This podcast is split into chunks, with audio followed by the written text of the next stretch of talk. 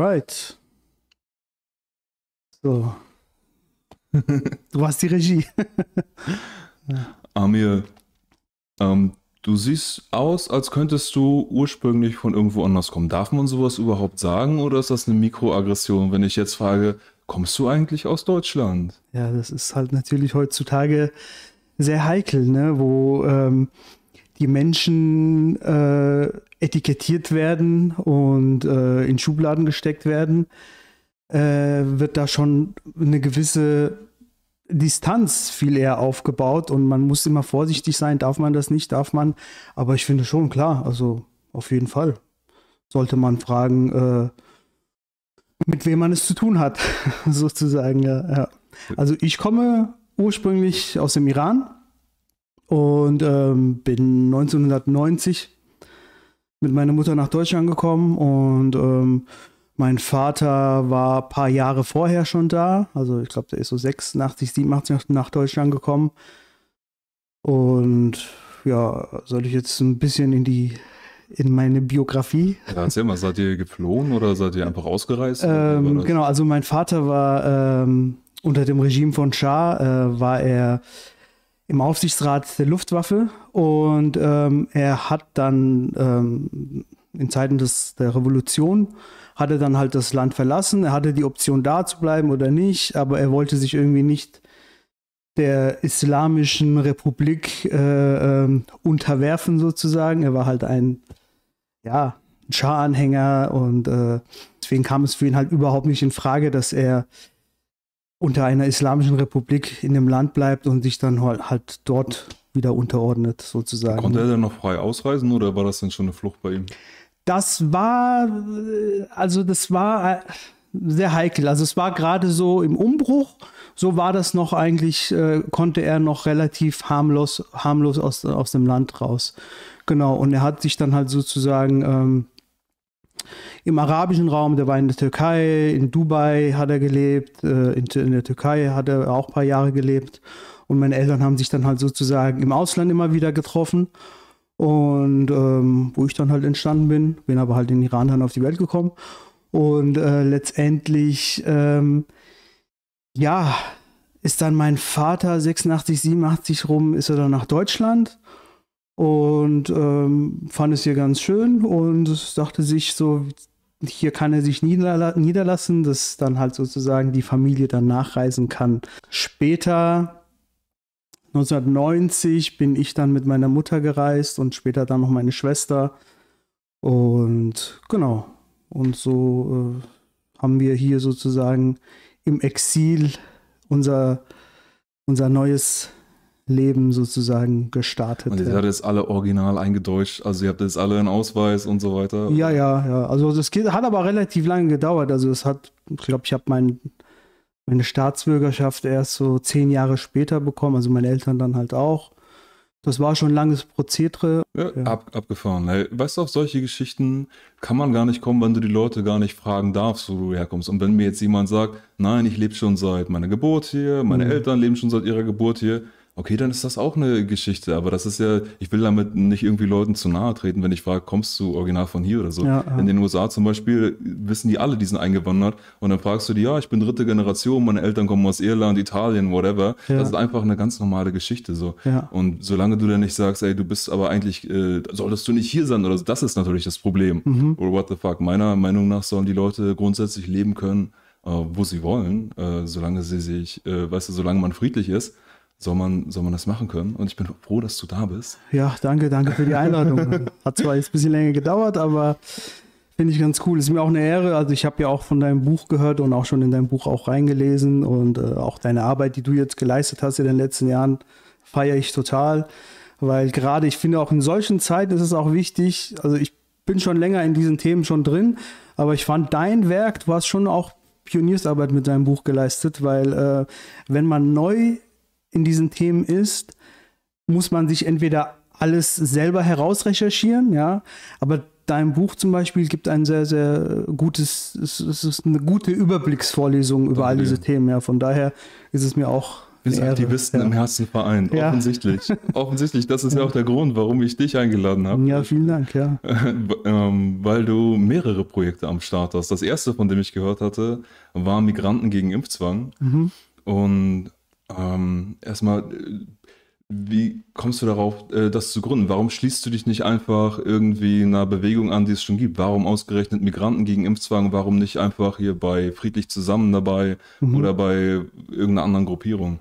Ähm, ja, das ist eigentlich relativ einfach. Ähm, also ich habe immer wieder als freiberuflicher Dolmetscher gearbeitet, äh, schon in meiner Schulzeit und dann im Studium wieder und dann halt auch äh, nach meiner Karriere sozusagen beim Fernsehen, also nach dem Studium strebt man ja immer eine Karriere an und dann merkt man dann immer, ach, das, damit willst du nicht die nächsten 20, 30 Jahre deines Lebens äh, äh, vergeuden.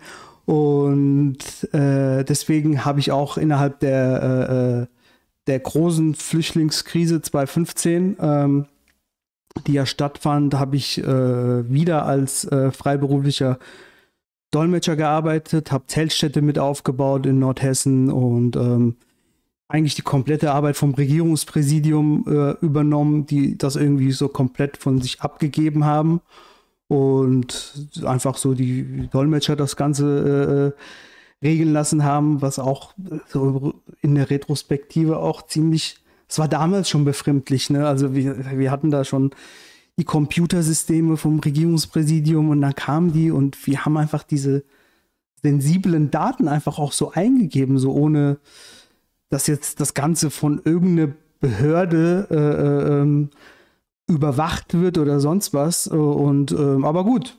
Und deswegen haben wir sozusagen diese ganze Arbeit übernommen.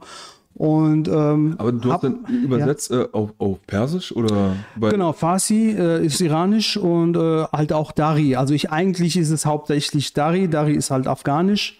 In Afghanistan Ah, okay, spricht man äh, äh, Dari. Weil ich dachte, aus Und- dem Iran kamen ja 2015 jetzt nicht so viele. Das war eigentlich eher arabisch sprechende oder. Genau, genau. Also klar, Arabisch, Arabisch kann ich nicht. Äh, hier mal ein paar Brocken, aber da kann ich jetzt nichts übersetzen. Aber äh, die Flüchtlingswelle aus Afghanistan, die läuft ja halt immer. Und Ja. äh, das ist, da ist ja kein Stopp. Und ähm, genau, und da war es halt natürlich auch zu diesem Zeitpunkt waren da halt natürlich auch viele äh, Flüchtlinge aus dem Afghanistan. Und deswegen habe ich da eigentlich schon, schon, schon, schon eine lange Beziehung zu äh, äh, Migranten und habe das Ganze halt auch beobachtet, wie sich äh, das Ganze innerhalb äh, Neuankömmlinge äh, so entwickelt hat und Mhm. was da, äh, wo manche halt vielleicht irgendwie auch Angst haben, wenn die kritisch sind äh, gegenüber dieser Impffrage, weil die denken, ach, die sind jetzt so im Asylprozess drin und wenn die sich jetzt nicht impfen lassen, dann kommen die halt, werden ihre Anträge äh, nicht so schnell bearbeitet und ähm, genau, meine Intention war es halt letztendlich mit Migranten äh, äh, gegen Impfzwang. Viele haben gesagt, ja, warum muss man das denn separieren? So, ne? Also ich habe viele äh, ähm, Nachrichten bekommen, wo es darum ging, äh, ja, muss man da jetzt auch äh, äh, Migranten separieren? Können wir nicht alle eins sein und dies und das. Und da bin ich ja eigentlich auch ein Fan. Also ich bin ja eigentlich, äh, ich hasse ja alles, was irgendwie mit Schubladen und Deklarierungen zu tun hat, was man ja so in letzter, in letzter Zeit in äh, äh, diesen Woken, in dieser Woken Zeitgeist so mitbekommt, dass viel etikettiert wird, ob das die Transgender, LGBTQ plus Y etc. Geschichte ist, was uns eigentlich viel mehr separiert, äh, anstelle, dass man äh, irgendwie so zusammenwachsen kann musste ich mir diese Kritik auch anhören, aber darum ging es gar nicht. Es ging einfach darum, dass ich mit, mit so einer Initiative das Bewusstsein äh, äh, unter den Migranten auch stärken wollte und sie dort halt auch äh, abholen wollte ein Stück weit. Also dass, dass die nicht denken, die sind jetzt alleine oder die müssen sich jetzt irgendwie dem offiziellen Narrativ äh, ähm, hingeben und da jetzt alles mitmachen, weil äh, viele, die halt hierher kommen, die sind ja erstmal auch ein Stück weit traumatisiert, haben Angst, alles ist neu und ähm, deswegen wollen halt auch viele irgendwie auch nichts falsch machen, gerade halt was, was Formalitäten anging. Und das war halt so ein Thema, wo ich mir gedacht habe, okay, man muss, sollte diese Gruppe ein Stück weit abholen und auch ansprechen und äh, auch versuchen, das zu enttabuisieren, so diese Thematik. Und äh, genau, das war eigentlich meine Intention. Da ging es jetzt nicht darum, ja. wieder zu separieren ja, ich oder auch, sonst das ist absolut notwendig. Ein Freund von mir ist Syrer, auch äh, hergekommen als Flüchtling hm. und hat nur Stress mit Papierkram, versucht hier jetzt ein Studium zu machen. Hm. Und als dann von der Uni die Nachricht kam, du kannst nur weitermachen, wenn du geimpft bist, denkt er schon gar nicht daran, in irgendeiner Form das äh, anzufechten, irgendwas zu machen, weil er sich denkt, bloß nicht noch mehr Papierkram, bloß nicht irgendwas falsch machen. Das ist genau der Punkt. Mhm.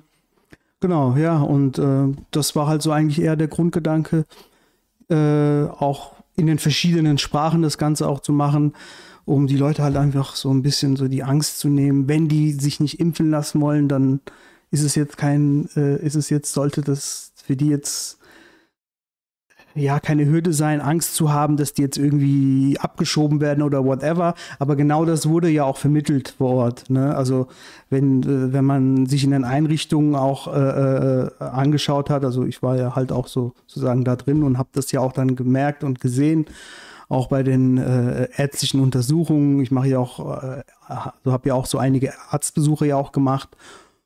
Und äh, das ist, das wurde dann halt immer empfohlen. Und das Ding ist ja, ähm, viele wissen es ja auch gar nicht besser und haben ja auch so ein blindes Vertrauen in, in, in, die, in die westliche Medizin. Also ich kann das ja auch selber aus meiner, äh, aus meiner eigenen Familie ja auch sagen, so, ne? Also ähm, dass zum Beispiel meine Mutter oder auch mein Vater, auch natürlich ältere Generation, die feiern halt so, so dieses, diese, die westliche Medizin und ja, hier dafür gibt es Medikament und hier kann man noch einen Arztbesuch machen und äh, man, man schaut dann halt immer so Richtung Westen, weil es halt so modern ist mhm. und äh, die Medizin ist so toll, kann unser Leben verlängern etc. Klar, moderne Medizin hat natürlich auch seine Daseinsberechtigung, aber ähm, die Information, wir haben ja jetzt in den letzten zwei, Jahr, zwei Jahren ja gesehen, wie der kritische Umgang äh, äh, mit der Impffrage ja war. Ne? Und äh, gab es ja im, im, im Mainstream gab es ja keine großartige kritische Debatte darüber und ähm, dementsprechend kam das halt auch natürlich für die Neuankömmlinge, sage ich jetzt mal, äh, wenn die einen Arzt checkt hatten und der Arzt hat es empfohlen, dann haben die es halt gemacht. Ja. Warum sollen die da denen jetzt nicht vertrauen? So, ne? Und äh, ja, ja. Wo, wobei es auch die Tendenz gibt, dass die, dass viele der Migranten, die schon länger hier sind, habe ich den Eindruck, komplett äh, drauf scheißen auf ziemlich viele Maßnahmen. Ich weiß jetzt nicht, ob die sich trotzdem impfen lassen oder nicht, aber ich sage mal, hier an der Ecke ist eine Shisha-Bar und als hier der harte Lockdown war, haben die einfach trotzdem Leute reingelassen und mhm. äh, das war voll und die waren nicht maskiert und die scheißen einfach so auf alles, was ich mhm. genial fand.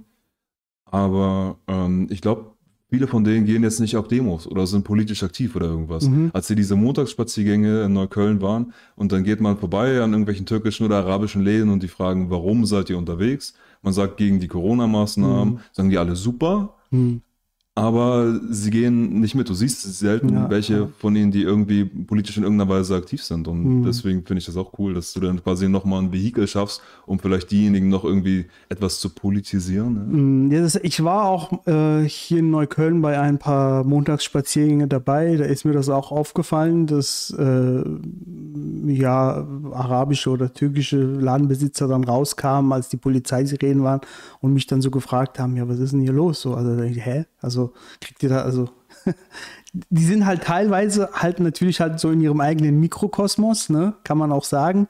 Und äh, genau, also politisch aktiv ähm, sind da die wenigsten. Das ist halt eine interessante Frage. Ist es halt so, weil sie eigentlich damit nichts zu tun haben wollen, weil die so in ihrem eigenen Mikrokosmos bleiben wollen? Und gerade hier in Neukölln ist es ja auch so. Also hier, so die ausländische Community, die, die, die läuft ja eigentlich so parallel. So, ne? Jeder hat so, äh, so, so sein, sein, eigenes System und ähm, manchmal merkt man irgendwie gar nicht, dass diese Kultur auch ein Teil dieser Kultur ist. Aber was ich jetzt nicht irgendwie jetzt abwertend oder so sage, sondern ich finde es ja geil, wenn es so viele Parallelwelten und Kulturen wie möglich äh, äh, nebeneinander existieren können. Ne? Das eine schließt ja das andere ja nicht aus. Ja, es kommt immer darauf an, wie die andere Kultur ist. Wenn das eine Kultur ist, was weiß ich, wo Frauen äh, hardcore unterdrückt werden oder mhm. wo irgendwie Gewalt in der Familie an der Tagesordnung ist und das da geduldet wird, finde ich das natürlich schon problematisch. Und äh, du kannst bestimmt irgendwelche Seiten finden, wo du sagst, das ist problematisch an der Parallelkultur. Aber gerade jetzt so in den Corona-Zeiten fand ich es halt super geil, dass hier mhm. eine Kultur ist in gewisser Weise, die sagt, hey, Moment mal, ihr wollt uns jetzt hier ein neues Muster aufzwingen und mhm. äh, wir können unsere Kultur nicht mehr leben. Scheiß auf das. So, mhm. Was der Durchschnittsallmann halt äh, nicht hat, der mhm. einfach bei allem mitmacht, weil er gar keine eigene Kultur hat, mhm. außer das, was so vom Mainstream vorgegeben wird, weil die keinen Sinn haben für, nein, das ist meine Identität, das ist meine Kultur und ich werde die jetzt weiter leben, egal was von außen kommt. Und mhm. dafür bin ich super dankbar, dass das hier äh, gerade in Neukölln, wo ich äh, wohne, stattfindet. Ja. Es, es kann auch problematische Seiten geben an Parallelkulturen, aber grundsätzlich. Ah, genau, ja cool, auch, finde ich es auch cool, wenn es möglichst verschiedene, äh, viele verschiedene Kulturen gibt, so die friedlich miteinander leben. Ich finde, das ist ein Zeichen dafür, dass du insgesamt als Gesellschaft einfach reif bist und erwachsen bist und äh, verschiedene Lebensmodelle zulassen kannst, die einfach friedlich miteinander leben. Genau, genau, genau. Ja, und das ist halt auch so zum Beispiel auch so ein Punkt, äh, weiß ich nicht, auch innerhalb der großen Flüchtlingskrise 2015 wo es halt äh, Negativschlagzeilen gab, natürlich, ne, äh, hier Ärger, dort Ärger mit äh, Migranten und hier Schlägerei, Messerstecherei und äh, ich selber wurde dort halt auch zweimal äh, äh, ähm, angefeindet. Ich, es gab auch Flüchtlinge, die mich umbringen wollten.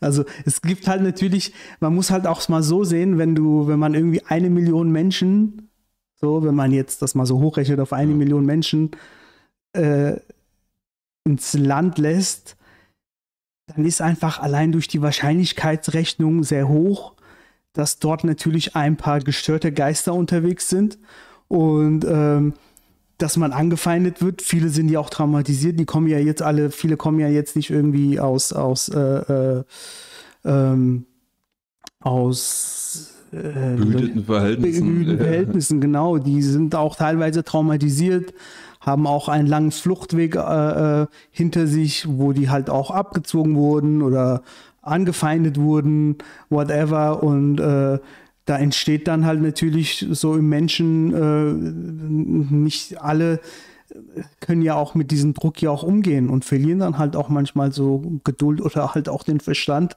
Und äh, das war jetzt bei mir nicht so, ich, das konnte man alles damals auch besänftigen so, ne? Aber ich habe das halt selber auch am eigenen Leib erfahren und habe dann auch gemerkt, ja, es ist halt einfach so. Es gibt natürlich halt, wenn so viele Menschen dann kommen, äh, ich meine im Nachhinein, ob so viele waren, viele wurden ja auch abgeschoben etc. Und ähm, das ist halt völlig normal so, ne? Also äh, genau, genauso viele Verrückte gibt es hier in diesem Land halt auch. Ne? Ja, ja. Und, äh, Was die Leute damals noch so ein bisschen getriggert hat, denke ich, gerade so in der alternativen Szene war, dass der Mainstream jegliche Form von irgendwelchen Gewalt, äh, Verbrechen und so weiter verschweigen wollte, um bloß ja. keine negative Stimmung aufkommen zu lassen. Aber das hat die anderen dazu noch gebracht, erst recht zu sagen, seht ihr nicht, dass das stattfindet, da ist Gewalt von Flüchtlingen ja. und so. Ja. Und dann hat sie, das ist irgendwie eine sehr ungesunde Dynamik gewesen, weil du kannst es natürlich nicht äh, verschweigen, aber natürlich kannst du es erklären, einfach damit, dass es hauptsächlich junge Männer sind natürlich, die anderen würden es ja wahrscheinlich gar nicht herschaffen. Die haben schlechte mhm. Perspektiven hier,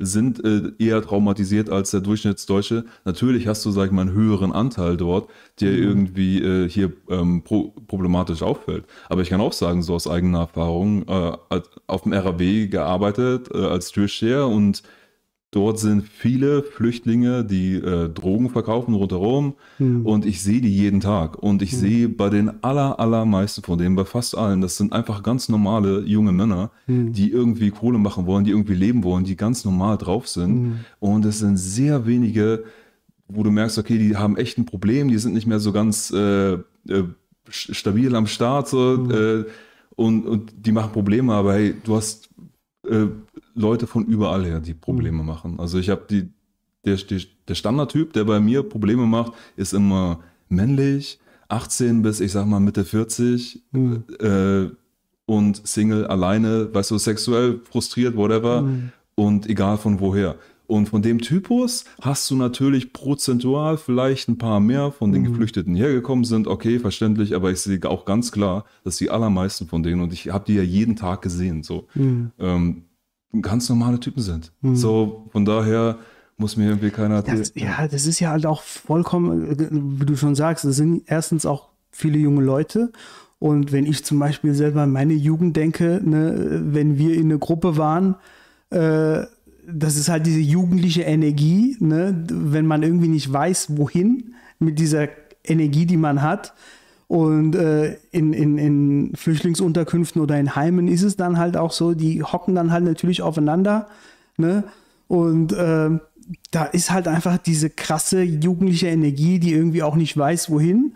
Und äh, dass das dann halt manchmal dann im Zuge von Alkoholkonsum, weil man zum ersten Mal damit auch konfrontiert wird oder so, dass man da, dass diese jungen Leute halt die Kontrolle verlieren, hatte ich selber in meiner Jugend auch zuhaufe. Also ich kann mich auch an Zeiten erinnern, wo ich äh, getrunken habe und äh, mich jemand dumm angeschaut hat, dass es dann halt irgendwie zu, zu einer äh, Auseinandersetzung kam. Das ist halt einfach, ich glaube, das ist halt auch normal. Also wir müssen halt auch, das ist, ich will jetzt nicht gewaltverherrlichend klingen, aber das sind halt einfach Dinge, die passieren, gerade halt unter jungen Menschen. So, ne? Und wenn man dann hinzukalkuliert, dass manche halt auch traumatisiert sind, einfach auch Angst haben, ne? also man, man agiert ja auch oft mal aus Angst und Unsicherheit zu, zu Gewalt. Ne? Und äh, ähm, dass dann solche Vorfälle dann halt passieren, das ist jetzt irgendwie, ja, die alternative Szene äh, hängt sich dann halt darauf, au daran auf, also ein Teil, jetzt nicht alle,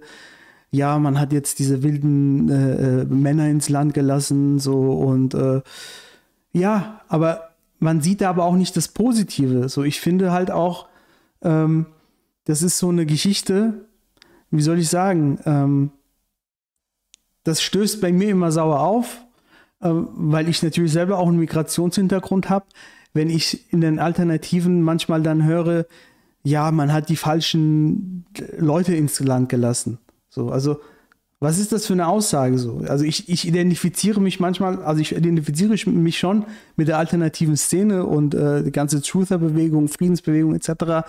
Aber manchmal gibt es so Themen, ähm, Beispiel Xavier Naidoo. Können wir mal darauf, darüber mal sprechen. Xavier Naidoo, er, jemand, der so eine Karriere hatte, ähm, auch mit Leuten aus dem Rap-Business äh, und ähm, selber auch Migrationshintergrund, macht dann halt solche Äußerungen in diesen zwei kurzen Clips. Äh, ich kann das jetzt nicht so wörtlich wiedergeben, es ist ja auch schon lange her, aber dass er dann halt irgendwie so sagt, ja, äh, sperrt eure Töchter und Kinder ein vor den wilden Wölfen, die man irgendwie ins Land gelassen hat, irgendwie sowas. Echt, so was hat er gesagt? Sowas, ja, ja, so, so, so, so sinngemäß. Ähm, und macht, tut sich dann halt auch irgendwie mit diese, äh, diese, die Konferenz hieß doch dieses Projekt. Die Konferenz, wo er mit äh, ganz vielen Leuten auch aus der äh, alternativen Szene, ähm, die äh, das ist ja auch das Problem von unserer, ich will da jetzt halt niemandem zu nahe treten, aber das ist halt so ein Thema, das regt mich halt auf und deswegen will ich das halt auch mal ansprechen, dass einige Leute dort dabei sind bei diesem Musikprojekt. Ne, ich weiß nicht, ob du das gehört hast, dieses Heimat. Ja, ich habe das Video gesehen mit diesen äh, Deutschrockern, wo der eine irgendwie in den 90ern bei einem Anschlag auf ein Flüchtlingsheim Ja, das so ist, mit, war. ja, das ist das, dieser ich, Ostenhof, ich krieg seinen Namen nicht mehr zusammen, irgendwie sowas. Das ist aber jemand mit einer rechtsradikalen Vergangenheit oder vielleicht ist er jetzt immer noch, keine Ahnung. Und ähm, das geht dann halt für mich nicht so. Das ist dann, weißt du, du, du, du machst ein Projekt, du nennst es irgendwie die Konferenz. Was ist das? Was ist das für eine Anspielung? Ist das eine Anspielung auf Wannsee-Konferenz? Ne? Es gibt viele Es Konferenzen. gibt viele Konferenzen, aber dadurch, dass halt jemand dabei ist, ein ehemaliger oder ist er vielleicht immer noch ein Neonazi, weiß ich nicht, keine Ahnung, dass dann halt noch weitere Leute aus den Alternativen dort dann auch auftreten und dass wir uns aber gleichzeitig dann auch anhören müssen, unsere Bewegung wäre, hat schon etwas Neurechtes. Also da müssen wir uns auch nicht wundern, dass wir vom Mainstream dann halt auch natürlich dann halt auch ein Stück weit in diese in ja, diese natürlich. Ecke geschoben werden. Vom Mainstream wird ja jede Vorlage genutzt, um genau, uns ja. äh, jede Kritik als rechts genau, zu framen. Ja. Allerdings, ich, der Song Heimat, ich weiß jetzt nicht, ob der an sich irgendwie, sag ich mal, rassistische, fremdenfeindliche Inhalte hatte. Ich habe das ein bisschen von der Perspektive gesehen, dass ich denke, es ist ja eigentlich cool, wenn jemand, der früher so hart rassistisch war, irgendwann jetzt über die Jahrzehnte so langsam vielleicht auf einen anderen Film kommt und mit jemandem wie Xavier, wo ich eigentlich dachte, der ist äh, eher weltoffen und hat jetzt nichts Rassistisches und so weiter, äh, wenn sie jetzt mit ihm was zusammen machen und dass Xavier quasi zu denen hingeht und äh, dadurch irgendwie äh, bei denen irgendwie Menschlichkeit sät und irgendwie Verbundenheit schafft und Kommunikation. Ich habe das ein bisschen aus der Perspektive äh, gesehen, dass er quasi derjenige ist, der sich traut, auch mit denen zu reden, die eigentlich verdammt sind und die quasi vom Mainstream komplett abgeschrieben sind und er holt die quasi zurück ins äh, Boot der Menschlichkeit und Verbundenheit. Mhm. So hatte ich das ein bisschen gesehen, mhm. auch wenn ich jetzt dieses ganze, sag ich mal, Heimatding ist jetzt auch nicht so, Nationalismus ist nicht mein Ding, aber ich dachte, was, was würden diese Leute sonst machen, wenn sie quasi nicht das mit Xavier machen würden? Ich denke, dass das wahrscheinlich cooler ist, als das, was sie vielleicht gemacht hätten. Ich weiß nicht, wenn er nicht da gewesen wäre. Mhm. Deswegen dachte ich, eigentlich war ich ihm dankbar für die Aktion. So. Das ist ja alles auch so, wie du das sagst. Das ist ja eine schöne, äh, äh, schöne Sicht auf, auf diese ganze Thematik. Aber wenn man halt bedenkt, wie er sich halt vorher geäußert hat, so, wo es halt genau um diese Flüchtlingsproblematik ging, wo er halt äh, junge Flüchtlinge mit Wölfen gleichgesetzt hat und Wilde und dass die hier sind, um irgendwie Unruhe zu stiften, dann, dann kann ich das nicht mehr so bewerten, wie du das, mhm. wie du das sagst. Ja, das, ne? hart. das habe ich auch nicht gehört vorher, dass er das so gesagt hat. Ja, genau. Und das ist dann halt so ein Moment, das, das stößt dann halt sauer auf. Und äh, dann ist halt ein ehemaliger Rechter im Boot bei dem Song. Und das, der Song heißt dann Heimat. Und das Projekt heißt die Konferenz. Weißt du, das sind dann halt auch so Sachen. Äh, Sag mal, Wannsee-Konferenz, was war das genau? Wannsee-Konferenz, da wurde die Endlösung äh, äh, äh beschlossen für die äh, Judenvernichtung. Judenvernichtung, genau. Hm. So, ne? Also ich versuche, ich, also ich bin halt schon einige Jahre in diesen ganzen äh, Verschwörungsmythen, sagt man ja heute, äh, schon drin. Und äh, deswegen gucke ich mir das halt auch natürlich dann auch genauer an. Ich gucke dann, was sagen die? Also wie benennen die das? Was für Leute kommen zusammen? Was ist deren Background? Wie haben die sich vorher geäußert? Und äh, natürlich, so wie du das siehst, top, würde ich auch feiern. American History X mäßig so, ne? Ja. Also American History X ist halt auch einer, ein super Film, ne? Da sieht man halt auch natürlich, dass das, wo, wo Täter und Opfer sozusagen, wo die sich halt auch im Gefängnis kennenlernen. Ich weiß nicht, ob du den Film kennst. Ja, also genau. Jemand, er war halt harter Nazi und ja. Neonazi und ja. äh, reflektiert dann irgendwann und kommt dann auf einen anderen Film und ja. so. Und ich weiß nicht, ob es bei dem bei in, in, dem Song bei Heimat da genauso gelaufen ist. Wäre natürlich cool. Genau, so eine Vorstellung, das ist eine romantische Vorstellung, sage ich jetzt mal. Passiert natürlich auch, ne? Also Gibt es natürlich auch natürlich viele Beispiele, aber ähm, das kriegt dann halt diese Note von mir halt nicht. Also ich ja. muss das dann halt natürlich schon, ich sehe das dann schon kritisch. So, weil ich will dann halt wissen, okay, wieso? wieso ja, ich, passt halt nicht. Ich sehe es gerade auch bei Künstlern häufiger, dass sie, sag ich mal, Sachen nicht immer bis zum Ende durchdenken, eher impulsiv sind, äh, sehr emotional und dann auch manchmal in diese Richtung gehen, manchmal in jene. Also ich meine, Xavier hat auch viele Sachen gesagt, die finde ich super menschlich sind, super verbindend. Dann hat er auch homophobe Äußerungen, dann äh, heult er wegen der Kinder, die von Pädophilen irgendwo im Geheimen vergewaltigt mhm. werden, wo definitiv viel dran ist. Das findet auch mhm. statt. Jetzt sagt er auf einmal hier, ich äh, schwöre quasi den, der Schwurbelei ab und so und man weiß nicht so genau. Also es ist ein super Mixed Bag, mhm. ich würde sagen. Künstler äh, gehen häufig in, mal in alle möglichen Extreme so und ähm, Xavier. So, genau. Willst du noch irgendwas zu Xavier sagen?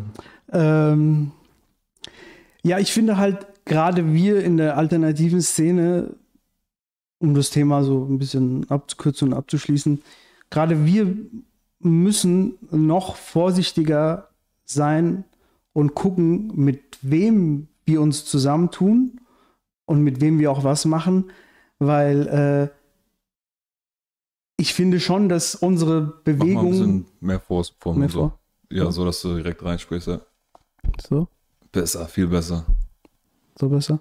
Ja. Okay.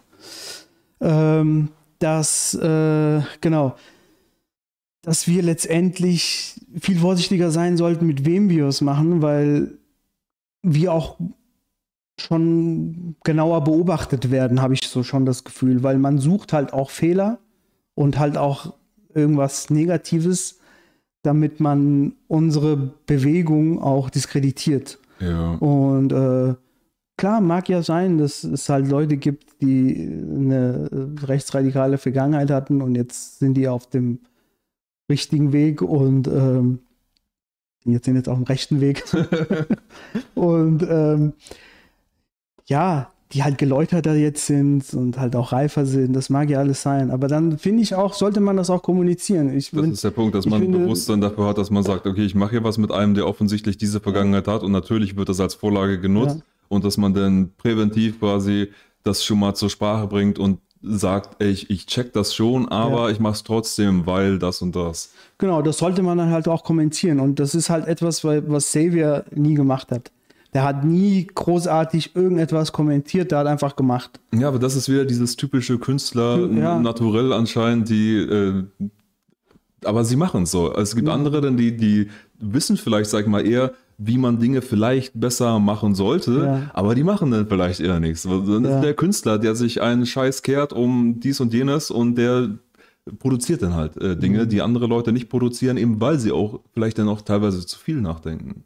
Ja, aber ich finde schon, dass man bei kontroversen Themen vielleicht das auch mal kommentieren sollte, weil dann braucht man sich halt einfach auch nicht wundern, dass man dann halt auch im Mainstream dann auch degradiert wird und äh, man auch nicht diesen Zuspruch dann auch bekommt, den man ja eigentlich anstrebt. Ja, So, kann ne? Also man muss, man, man muss, man kann ja, soll ja jetzt keinen Vortrag halten über ein Projekt, aber der kann ja dann halt irgendwie so sagen, okay, das war so und so und deswegen haben wir das jetzt so gemacht. So, dann ist doch cool. Ja. So, dann muss sich die Mainstream-Presse äh, nicht irgendwie äh, aus den Fingern saugen und versuchen, dort irgendwie was Böses äh, hinein zu projizieren, weil der hat das kommentiert und, und die Kunst spricht letztendlich dann für sich. Hm. So, ne? Aber bei so kontroversen Themen äh, ist es dann vielleicht nicht so ganz förderlich, wenn man das unkommentiert lässt. Ja. So, weil es ist dann halt auch schade, weil äh, ähm, wenn ja sein, sein, seine Intention ja die war, dass er jetzt jemanden da rausholt und irgendwie jetzt ins Licht gehen möchte mit demjenigen und sagt, ja, hier die Menschen können sich ändern, dann kann man das auch, dann mach, sag's doch. So. Aber dann lass doch die Leute nicht im, im, im, im, im Dunklen tappen und äh, sagen, ah, der macht ja was mit einem mit einem schon verurteilten Neonazi oder whatever. Das, gerade wenn man ja auch schon so, einen- so einen Ruf hat, ist ja nicht so, dass er nicht so einen Ruf hat. Ja. Der wurde ja schon, ist ja schon diskreditiert. Ja, So, weil ne? er auf einer Bühne war mit Reichsbürgern. Ja. Genau, genau, genau so, ne? Und dann, dann, dann, und die meisten Leute, das ist so, die meisten Leute recherchieren da ja dann auch gar nicht. So, der Otto Normalverbraucher, der sieht dann halt die Berichterstattung vom RTL, der war da bei den Reichsbürgern, so, und da macht er was mit einem Neonazi, und dann ist dann der, der Stempel drauf. So, und dann, dann brauchst du dich auch nicht wundern, wenn du als äh, äh, Neurechter dann auch dargestellt wirst oder äh, einen Titel hast. So, ne? Dann bist du selber dran schuld. So, dann klär doch die Leute auf und das hat er halt nicht getan. Ja. So, ich meine, klar kann er sagen, das hat er nicht nötig, aber das ist ja dann dieses, dieses, dieses Herablassende. Ich bin ja so fame, ich bin ja so, äh, habe ja schon meine Millionen gescheffelt und äh, ich muss nichts kommentieren. Nee, du musst ja auch deine Kunst nicht kommentieren, aber wenn deine Kunst diskreditiert wird und in ein rechtes Licht gerückt wird, ähm, äh, dann äh, solltest du vielleicht schon irgendwie das Ganze äh, erklären. So, es ist, es ist ja kein Thema. Äh, ich meine, klar, es gibt kontroverse Kunst, ne? Die kann für sich stehen. Das ist dann, was weiß ich, etwas gesellschaftskritisches oder etwas überspitztes. Aber wenn es dann irgendetwas ist, was äh,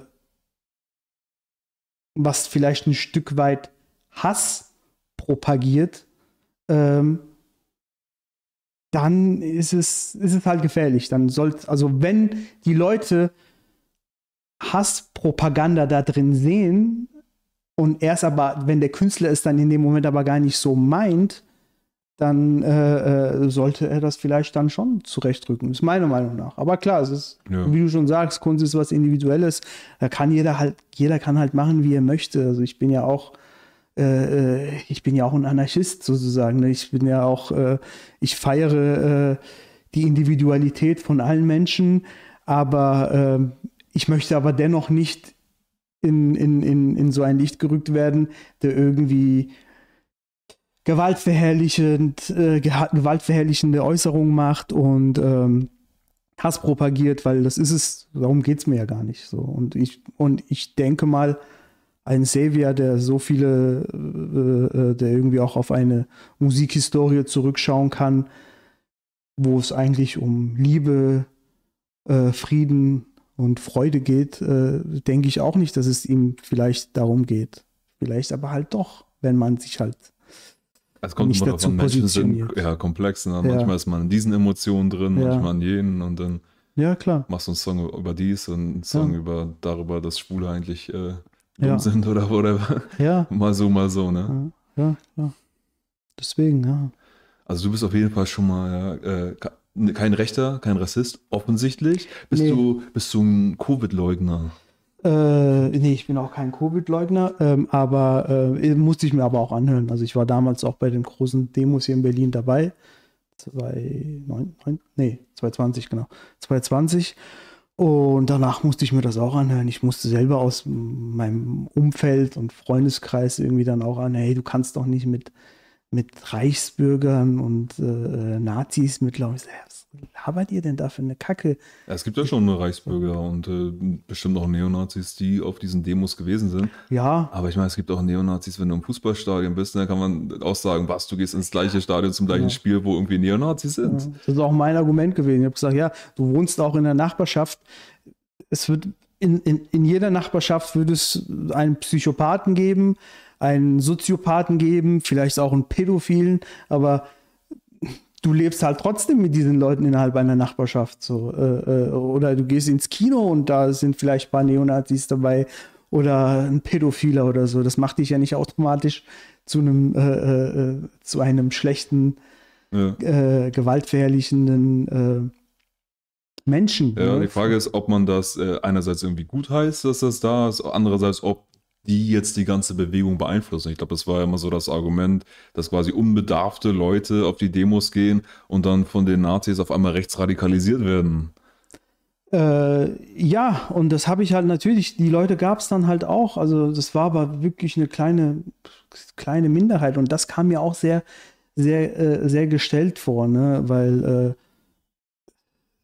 äh, es gab, wenn ich da so eine kleine Anekdote erzählen darf, da, ich habe auch die Leute mal beobachtet, so mit der Reichsflagge und so. Meistens waren die auch alleine und die waren so auch so zwischen 10, 13 Uhr waren die da, als die Presse dann auch da war vor dem Brandenburger Tor und äh, die haben dann halt auch, die sahen halt auch so normal, wie so normale Familienväter aus, so ganz normale zivile Kleidung und die Flaggen, die sie halt ausgepackt hatten, da hast du halt noch so die Falten gesehen. Es war halt alles mhm. so niegelnagelneu. Und mir kam das auch ein bisschen äh, äh, äh, gestellt äh, vor, als macht man das jetzt, um da ein paar Bilder zu sammeln für die Presse. Und äh, aber sicherlich sind da halt natürlich auch ein paar mitgelaufen, die das halt auch leben und feiern. Mhm. Und, äh, und äh, irgendwie Reichsbürger sind ja auch für mich auch keine Nazis. So, ne? Das ist ja, ja was ganz anderes. Aber man hat die ja alle in dem rechtsradikalen Topf geworfen, weil man wollte halt einfach auch diese ganze Bewegung ja von Anfang an schaden und diskreditieren. Und genau da hätten sich eigentlich die meisten mal die Mühe machen sollen oder auch die Frage stellen sollen, warum? Also, wieso passiert das gerade? Ja. dass man diese komplette Bewegung so diskreditiert. Und Leute, die vor Ort waren, hätten sie also, die Leute, die mich aus meinem Umfeld kritisiert haben, diesbezüglich, hätten sich die Mühe machen sollen, wie ich ja auch, bin da hingegangen, habe mir das angehört, habe mir das angeguckt, mit Leuten gesprochen, mir die Vorträge angehört und äh, da ging es letztendlich nichts, da ging es letztendlich nur um, um, um, unsere äh, Menschenwürde, um unsere Freiheit und Demokratie und ähm, unsere Grundgesetze, an die wir uns halten sollten und äh, nicht mehr, nicht weniger. Klar gab es da natürlich ein paar Le Leute, die halt ein bisschen drüber waren, aber die gibt es ja überall, ja. Also, haben wir ja vorhin schon. Ja, ich habe in erwähnt. Leipzig, als ich gelebt habe, zu Anfang der Lockdown-Zeit, ähm, eine kennengelernt, die hat fürs Fernsehen vorgearbeitet, ich glaube MDR. Mhm. Und als damals die Pegida-Demos waren, ähm, wurde ihr gesagt, äh, bei den Aufnahmen, mach auf jeden Fall Aufnahmen von Leuten mit Glatze. Wir brauchen das Bildmaterial, dass mhm. die Glatzen da sind. Und natürlich sind da auch irgendwie bestimmt solche Leute gewesen. Und das ist auch fremdenfeindlich, aber so diese Ansage ist irgendwie äh, klar, in welche Richtung das gehen soll. Jetzt hier bei der Corona-Zeit habe ich gehört, dass einer das gesehen hat, dass äh, auch ein Team, ich glaube vom ZDF da war, und gerade als das Team dann da war, holt dann einer auch rechtzeitig die Fahne raus, die filmen das, haben alles im mhm. Kasten. Äh, es läuft. Mhm. Aber ja, es gibt auch so vereinzelte, ich hab, als ich in Leipzig eine Veranstaltung mit äh, organisiert habe auf dem Marktplatz, da kam dann ein einzelner Typ an, ich glaube, der war einfach echt einfach ein Typ, ja holt dann auch seine Reichsflagge raus und denkt, jetzt ist für ihn die Gelegenheit, mal sein Reichsding irgendwie zu feiern, weil ansonsten machst du das alleine zu Hause, du hast da nicht wirklich eine Bühne für und auf mhm. einmal hast du da jetzt äh, eine Bühne dafür und dann war die Antifa war sowieso schon da mit Gegenprotest und schreit einer, ja, da, da ist die Reichsflagge und ich gehe zu ihm hin und sage, pack mal bitte die Flagge ein, okay, mhm. wir brauchen das hier nicht. Hm, oh, na gut, okay. So, mhm.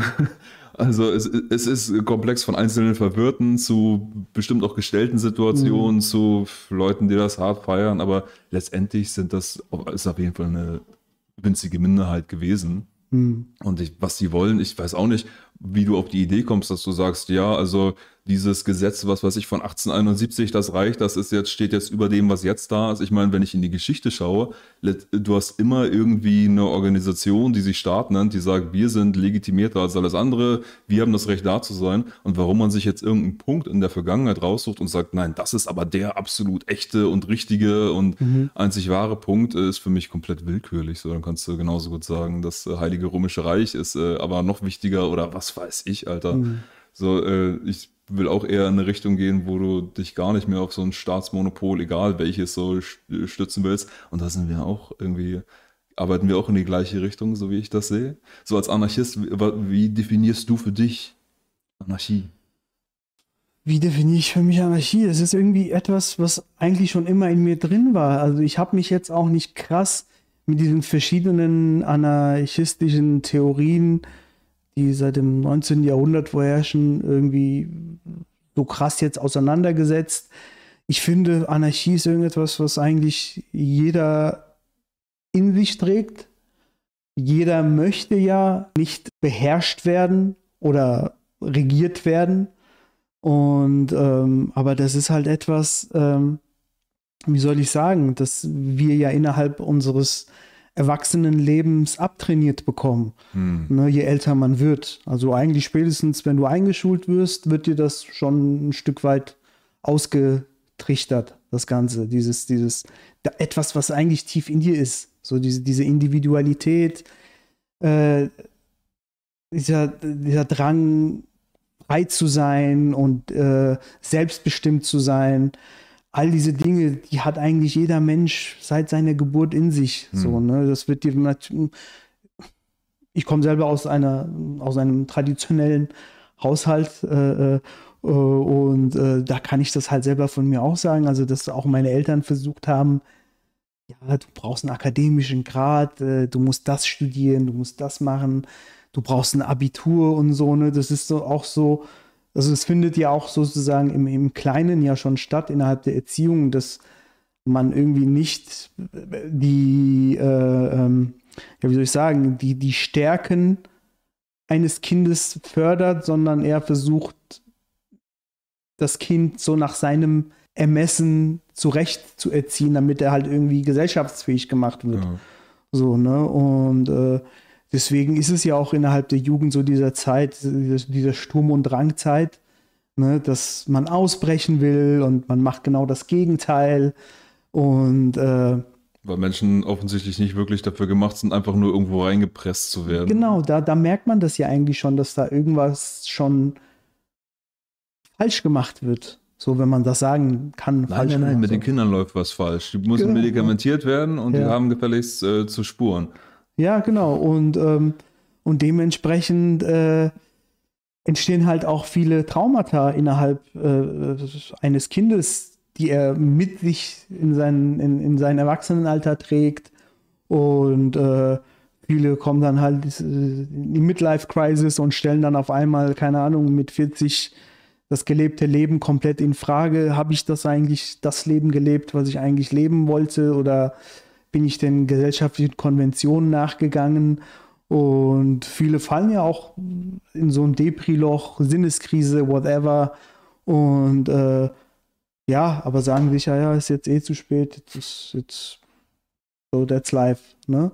Und äh, das ist halt, also genau, weil auf deine Ursprungsfrage zurückzukommen, was für mich Anarchie ausmacht. Anarchie ist eigentlich selbstbestimmt Leben und ähm, auch ein Stück weit auch so zu leben, dass man so die natürliche Ordnung, das Naturrecht akzeptiert, in seinem Leben mit einbindet, in seine Entscheidungen, wie zum Beispiel, weiß ich nicht. Was ist das Naturrecht? Naturrecht, guck mal, ich habe hier jetzt zum Beispiel eine Flasche. Ich, kann, ich trinke daraus, ne? Kann sie dir jetzt reichen? Ja. Oder ich schlag dir die über den Kopf. So, wenn ich dir jetzt über deinen Kopf schlage, was würde jetzt passieren? Du würdest anfangen zu bluten. Wahrscheinlich würdest du dich wehren, also du bist ja ziemlich fit und auch kampfsporttechnisch unterwegs. Wahrscheinlich würdest du mir das aus der Hand schlagen. Aber ähm, die Konsequenzen, die daraus entstehen, ist, ich habe schlechtes Gewissen, weil ich dir das über den Kopf äh, gehauen habe. Du blutest, bist verletzt, rufst die Polizei. Ich muss dann irgendwie äh, die Konsequenzen dafür tragen und würde bestraft äh, vom System. Und, äh, aber ich kann sie dir halt auch reichen und du, du, du, du trinkst davon. So, ne? Und ähm, das ist halt etwas, das ist sozusagen etwas, was in uns drin ist. Also wir können, es hat, alles hat Konsequenzen. Hm. So, ne? Und du kannst dich eigentlich entscheiden, ähm, wie deine nächste Tat äh, dein Leben bereichern kann ohne dass deine Mitmenschen darunter leiden oder deine Umwelt oder halt nicht. Und wenn wir das kleine, dieses kleine Beispiel jetzt im Großen übertragen, weiß ich nicht, indem wir, hm, keine Ahnung, Nutztiere schlachten für unser Konsumverhalten, ähm, ja, äh, das ist halt, äh, ich bin halt vegan, so, ne? Und ähm, das ist halt so eine, so eine Einstellung. Ich möchte halt kein Lebewesen was fühlt, schaden. Hm. So, und das ist, glaube ich, etwas, auch etwas, was tief in uns drin ist und das uns aber halt auch ein Stück weit abtrainiert wird. Ne? Und äh, ich möchte halt auch die, die Umwelt nicht zerstören und kaputt machen ohne Grund. Ähm, klar, wir können Bäume fällen, als Baustoff einzusetzen, ähm, aber wenn wir jetzt komplette Regenwald ab abholzen, ne, dann nehmen wir halt die Natur irgendwie sein Gleichgewicht und äh, es entsteht eine Disharmonie. Und ähm, das ist halt etwas, was äh, die natürliche Ordnung und äh, das Naturrecht letztendlich auch äh, ähm, von uns erwartet. Also es gibt schon, viele sagen, es, es gibt richtig und es, es gibt richtig und falsch äh, wäre immer objektiv. Ne? Aber es gibt gewisse Prinzipien und äh, Ordnungen, wo wir sagen können, das ist falsch und das ist richtig. Wie jetzt zum Beispiel, um nochmal zurückzukommen. Du meinst, die meisten sagen äh, nicht objektiv, sondern relativ wahrscheinlich, würdest du sagen? Ge genau, relativ, genau. Das ist ja. relativ, genau so. Aber du meinst, und es gibt schon absolute Sachen, wo manche Sachen sind einfach richtig, manche Sachen sind einfach, sind einfach falsch. Genau, wenn ich jetzt zum Beispiel die Flasche auf den Kopf hole, was soll das? So, das hm. Auch wenn du mich jetzt anfeinden würdest, äh, und ich nicht mit dir einer Meinung bin, muss ich ja jetzt irgendwie kein, kein, dir keine Gewalt antun. So, man kann getrennte Wege gehen und äh, die Sache ist gut. Und ähm, ja, und das ist halt etwas, was wir äh, ein Stück weit wieder in unser Bewusstsein äh, ähm, rücken sollten. So, und das, dass es halt einfach Prinzipien gibt, die Konsequenzen haben für unser Miteinander und halt auch für, für, für unsere Gesellschaft. Okay, also ich weiß nicht, ob ich genau verstehe, was du jetzt mit Naturrecht meinst, dass irgendwie Dinge Konsequenzen haben, dass Handlungen, dass auf gewisse Dinge, gewisse Handlungen, gewisse Dinge folgen oder das, ist das richtig? Genau, genau, dass gewisse Dinge folgen, aber Dinge, die daraus entstehen, können gut sein oder halt auch schlecht sein. Mhm. So, und das spürt man, meiner Meinung nach, spürt man das auch als Mensch, hat, wenn man seine Empathie nicht komplett äh, äh, äh, ja. ja, ich denke, bei manchen Dingen ist das auch äh, super klar, wie zum Beispiel äh, attackieren nicht irgendwie Leute einfach so, offensichtlich, mhm. ja, äh, verletze die nicht, aber ähm, in vielen Fragen des Lebens, so was du jetzt machst, wie du in deinem Leben vorgehst, wird es dann schwierig. Was ist genau die richtige Entscheidung oder äh, die falsche oder so, oder wie gehe ich am besten mit Leuten um? Also so ganz grundsätzliche Sachen sind natürlich schon irgendwie klar, dass man friedlich bleibt, dass das hilfreich ist. Mhm. Genau, aber das sieht man halt im Großen halt nicht. Deswegen sind wir gesellschaftlich auch an einem Punkt angekommen, äh, wenn wir uns angucken, dass Konzerne äh, die Welt beherrschen und regulieren, sieht man ja auch, dass eigentlich eine Ausbeutung stattfindet, dass der Kapitalismus eigentlich äh, eine, also dieser Turbokapitalismus, was wir ja leben. Was, was ist Kapitalismus? Ja, was ist Kapitalismus? Das ist halt einfach Gewinnmaximierung. Mhm. So, ne? Das ist so, eigentlich, wir versuchen halt einfach alles zu kommerzialisieren, den Gewinn maximieren, ohne Rücksicht auf Verluste. Okay, das ist eine Definition, so, damit, damit kann ich arbeiten, so, ja. weil wenn du so in Wirtschaftslexika schaust, steht ja. da meistens sowas wie freier Markt und Privateigentum. Mhm. Und dieses Gewinnmaximierung ist in der Regel eine marxistische Interpretation der ganzen Sache. Mhm was teilweise zur Definition dazugezählt wird. Und das Argument war, sobald du Menschen erlaubst, Privateigentum zu haben mhm. und sich auf einem freien Markt auszutauschen, werden die Menschen immer mehr wollen. Deswegen ist das automatisch mit dabei, wenn du Privateigentum hast und freien Markt. Aber ich denke, wenn du einfach nur Privateigentum und freien Markt hast, das heißt, wenn wir uns, du, äh, du besitzt dich selber, du besitzt dein Eigentum und wir können uns austauschen, wie wir uns austauschen wollen, mhm. haben wir jetzt nicht äh, den Drang, ich muss jetzt unbedingt immer mehr haben. Also ich habe den nicht, ich glaube, du hast den nicht und ich glaube, ich kenne so gut wie gar keinen, der diesen äh, Drang hat. Ich denke, das ist eher was für Psychopathen.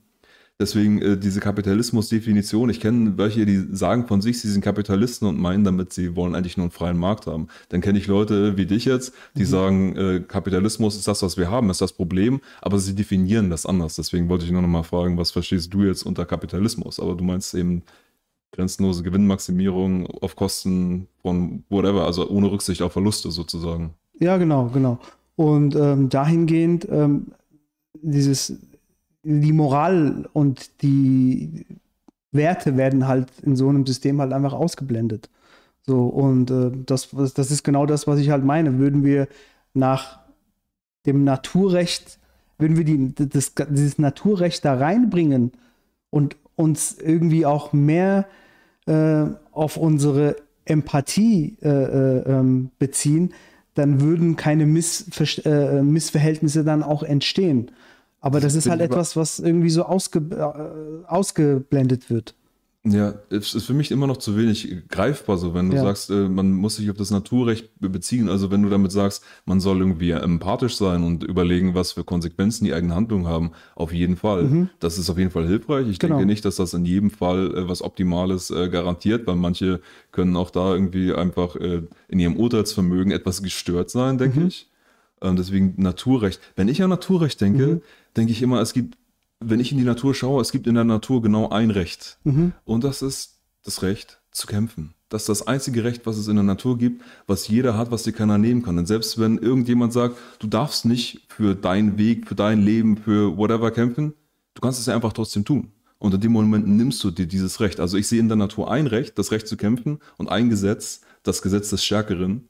Das ist das, was in der Natur stattfindet so sehe ich das. Und die, mhm. was ich häufig so in libertären Kreisen sehe, die reden auch von Naturrecht und die sagen dann häufig, das ist irgendwie das Recht, dass jeder sich selbst gehört. Denke ich, warum nennst du das Naturrecht? Weil in der Natur äh, gehört sich nicht, sag mal, jeder selbst im Sinne von, wenn da irgendwie ein Raubtier kommt und dich auffrisst, dann übt es Herrschaft über dich aus und äh, du, der Hase besitzt sich nicht mehr selbst, weil der mhm. Löwe jetzt sagte, nein, du, äh, der Hase gehört jetzt mir, du gehörst jetzt mir, mhm. ja, deswegen verstehe ich nicht, warum man das Naturrecht nennt, weil mhm. der, deswegen denke ich, dieses, jeder gehört sich selbst, ähm, was ja für mich die Definition ist auch von Anarchie, keine Herrschaft. Keiner übt Herrschaft über dich aus. Also wenn du dieses Selbstbestimmungsrecht äh, haben willst in der Kultur, ist das eben ein kulturelles Recht. Also es ist ein Recht, das wir schaffen durch unsere Übereinkunft als Kultur, was natürlich mhm. nicht da ist. Aber ich finde es auch cool, wenn es da ist, wenn Leute das schaffen. Aber ich nenne das deswegen irgendwie anders. Deswegen diese ganzen Definitionsfragen. Ich bin da ein großer Fan davon, ja. da ins Details zu gehen. Was meint man damit genau? Weil manchmal meinen wir die gleichen Dinge, wir nennen es aber anders. Ja. Und äh, das, was du meinst, ist, glaube ich, eher dieses, das ist dieses sozial-darwinistische äh, äh, Weltbild. Also, dass man irgendwie das, was in der Natur herrscht und bei den, also im Tierreich so aufgebaut ist, dass man das irgendwie überträgt auf unsere Kultur und äh, äh, unser Leben. Also man hat das Recht, sich zu äh, verteidigen, der Stärkere überlebt, äh, was aber halt eigentlich auch nicht, das ist ja auch eine falsche Definition von Survival of the Fittest, ne? der anpassungsfähigste äh, äh, ähm, überlebt, heißt es ja eigentlich. Und dass man das aber im sozialdarwinistischen Kontext ähm, das, was im Tierreich ist, einfach überträgt auf unsere menschliche Kultur. Aber wir sind ja, da fängt ja halt auch wieder, äh, wieder eine äh, Ideologie-Debatte ja auch an. Also ich bin jetzt, ich glaube nicht an den Darwinismus, dass wir jetzt irgendwie vom Affen abstammen. Und ähm, das, Sondern? Ähm, wir sind einfach Menschen.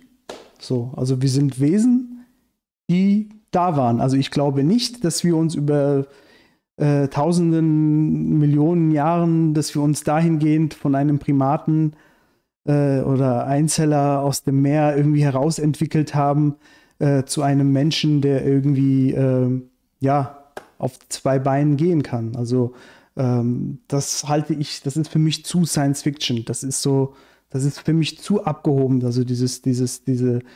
Die, aber, ja, aber äh, wo kommen die Menschen, wo kam der erste Mensch her quasi? Das kann ich nicht sagen. Das ist halt natürlich das ist ein Rätsel des Lebens. Aber was ich für mein Weltbild habe, ist, dass wir eigentlich nicht, dass wir keine Tiere sind. So, dafür haben wir ein zu krasses Bewusstsein. Wir Menschen können natürlich im Moment leben, aber tun wir nicht. Wir sind mit unseren Gedanken in der Vergangenheit und auch in der Zukunft. Und äh, Tiere denken, sind eigentlich immer im Moment. Also da fangen ja schon so, so, so neurologische Unterschiede ja auch schon an. So, wenn man jetzt ein Tier und einen Menschen vergleicht. Ne? Also wir können Sachen kreieren, mhm. ne? Und wir können Geschichten schreiben. Wir haben Kunst. Wir haben so viele äh, tausend Jahre von Kultur und äh, Entwicklung hinter uns. Und ähm, deswegen ist das irgendetwas, was für mich nicht so d'accord ist, dass wir jetzt irgendwie von, von, von, von. Hm, da kenne ich diese Geschichte Anna Breitenbach. Sie mhm. ist, ich glaube, aus Südafrika, mhm. ist so Tierflüsterin. Mhm. Und äh, gibt so eine Geschichte ähm, über so einen Panther, der mhm. hieß Diabolo, ähm, war im Zirkus, wurde dort missbraucht und ähm, ist dann in so ein äh, Tiershelter gekommen, also so ein mhm. Refugium äh, in Afrika und ist nie aus seine, ähm, seinem Käfig rausgegangen und hat nur äh, Stress gemacht, wenn man sich ihm angenähert hat und so weiter. Die Leute in diesem Shelter haben schon ewig mit dem, ähm, also mit Tieren zu tun gehabt und hatten die Hoffnung verloren, da irgendwie noch was zu erreichen. Und mhm. äh, diese Frau, die dann eine Dokumentation gemacht hat über Anna Breitenbach, meinte, ja, ich versuche sie mal dort einzuschleusen. Mhm. Und die Leute waren da erst ähm, skeptisch, dass da irgendwas, äh, dass sie irgendwas erreichen könnte, weil sie selber schon genug Erfahrung mit Tieren haben. Und die denken, die brauchen jetzt nicht noch irgendeine, die meint, sie wäre jetzt Tierflüsterin. Aber auf jeden Fall hat sie ähm, quasi telepathisch äh, Kontakt aufgenommen. Das ist dann alles auf Video dokumentiert und so.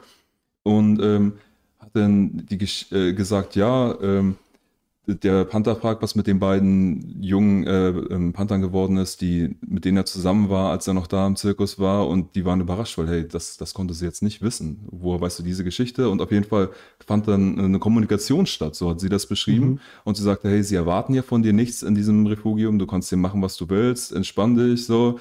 Äh, und ähm, das Ende vom Lied war, dass der Panther auf einmal äh, rausgegangen ist. Mhm. Und äh, auf einmal friedlicher wurde. Mhm. Und es war ein super emotionaler Moment für alle Beteiligten. Und ähm, es gibt noch ähnliche Geschichten wie diese, wenn zum Beispiel irgendwie ein Affe verliert sein Kind oder so und ist ewig traurig und äh, wird dann irgendwann aufgemuntert und äh, kann dann auch durch äh, irgendwie so einen Computer sagen, hey, ich bin traurig oder ich weiß nicht. Also wo ich schon sehe, dass auch äh, nichtmenschliche Tiere eine gewisse ähm, Erinnerungsfähigkeit haben und auch Emotionen und Trauer und dass man auch mit diesen Emotionen sogar umgehen kann. Ja, ja, sicherlich. Also ich bin ja selber ja Veganer und äh, äh ich spreche den Tieren nicht äh, ihren Bewusstsein ab, auf gar keinen Fall. Natürlich haben die ein Bewusstsein, die äh, empfinden Gefühle und äh, haben ähm, Trauer, Freude etc. Das sieht man ja auch, also bei Katzen oder Hunden, bei Schweinen, Kühe, das, das merkst du ja schon. Also wir Menschen können ja auch uns auch auf Tiere einlassen und auch eine Verbindung zu, die, zu ihnen auch aufbauen. Ne? Aber was aber halt nicht heißt, dass wir irgendwie äh, äh, äh, wir sind halt einfach eine, eine, eine andere Spezies. So, ne? Und das ist halt der Unterschied. Es gibt halt den Menschen und es gibt halt die Tiere. Mhm. Und das heißt aber nicht, dass wir miteinander nicht kommunizieren können. Das ist ja Quatsch. Also alle Tiere, auch unterschiedlicher Gattungen, können auch untereinander auch äh, äh, äh kommunizieren. Ob das jetzt Katze und Hund ist oder äh, Löwe und Giraffe. Und äh, da gibt's, wir sind ja alle auf irgendeine Art und Weise sind wir ja schon miteinander connected. Hm. Und ähm, also ich spreche da jetzt nicht den, den Bewusstsein ab, auf gar keinen Fall. Es ist halt anders. So, weil es ist halt eine andere äh, äh, wir sind halt einfach eine andere Spezies. So, ne? ja. ne? Und das ist halt dieses, auch dieses darwinistische Weltbild, was wir auch haben. Das ist ja auch bis heute ja auch noch eine Theorie, die wir ja auch, die auch in Schulen gelehrt wird und was wir auch nie innerhalb der letzten 100 Jahre auch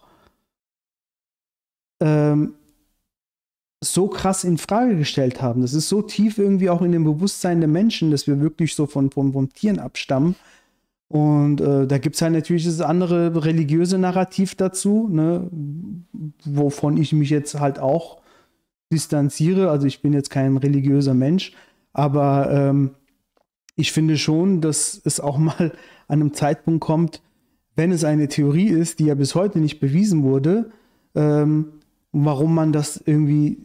Die wurde sogar nach Darwins eigenen Maßstäben schon falsifiziert. Also das eine zum Beispiel ist, äh, es gab diese kambrische ähm, Artenexplosion, wo auf einmal super viele neue Arten kamen, wo Darwin meinte, ich verstehe das nicht, das ist super, diese Anomalie ist super merkwürdig. Und er meinte, ein spezifischer Punkt war, er meinte, ähm, alles ist durch zufällige Veränderungen ähm, bedingt und wenn eine Veränderung irgendwie positiv ist und Nutzen bringt, dann wird sie weitervererbt und so mhm. Schritt für Schritt. Das heißt, nach seiner Theorie, und das hat er explizit so beschrieben, wenn es jetzt zum Beispiel irgendeinen Mechanismus gibt im Körper, der, sage ich mal, zehn Teile braucht, mhm. aber die einzelnen Teile an sich noch keinen Vorteil bringen, würde das nicht funktionieren, weil die zehn Teile müssten alle gleichzeitig kommen. Das heißt, es kann nicht sein, dass irgendwie erst neun Teile nacheinander kommen, die alle keinen Nutzen bringen und dann kommt das zehnte Teil und dann funktioniert's. Mhm. So, und es gibt aber genug, äh, sag ich mal, äh, Mechanismen im menschlichen Körper und äh, sonst wo, wo äh, Mechanismen sind, die aus sehr, sehr vielen Teilen bestehen, äh, die alle irgendwie äh, gleichzeitig äh, gekommen sind oder und äh, was nach seiner Theorie dann keinen Sinn macht. Wie kann das entstanden sein? Als wäre da irgendwie ein intelligentes Design. Das ist dann auch, auch so ein Konzept so eine alternative, sag ich mal, Schöpfungstheorie, äh, dass Dinge entstehen äh, auf eine Weise, wir wissen nicht wie, aber auf jeden Fall nicht nur zufällig. Das ist so wie diese Idee, dass quasi aus dem Wüstensand auf einmal durch zufällige Veränderungen auf einmal ein Flugzeug entsteht. So. Mhm. Äh, nein, da ist irgendwie, irgendwie ist da eine gewisse Intelligenz dahinter äh, anscheinend und das ist nicht einfach nur zufällige Veränderungen. Auf diese ganzen Informationen, zufälligerweise, ne, bin ich gekommen ähm, durch ein Buch von Arthur David Horn, der Anthropologe war und die Mainstream-Anthropologie, also Darwinismus und so weiter gelehrt hat und dann zum Ende seiner äh, Zeit als ähm, Lehrer ähm, hatte er eine neue Frau. Sie war irgendwie so in der Spiri-Szene unterwegs und das war alles noch nicht so sein Ding, aber er war dann mal mit bei so einem Medium. Und mhm. dieses Medium hat ihm Geschichten erzählt aus seiner Kindheit, die er nie jemandem erzählt hatte. Und er war komplett geflasht davon natürlich. Mhm. Woher kann die das alles wissen? Und hat sich dann mehr noch mit den ganzen Infos auseinandergesetzt, die in dieser Spiri-Szene so am Start sind und schießt dann so auf die Sachen von Zachariah Sitchin und Anunnaki und mhm. Nibiru und was nicht alles. Also diese Idee, dass es da eine außerirdische Rasse gibt, die die Menschen oder was der Affenmensch quasi, äh, die Neandertaler, die früher auf der Erde gelebt haben, ähm, irgendwie genetisch manipuliert haben und daraus uns gemacht haben und so weiter.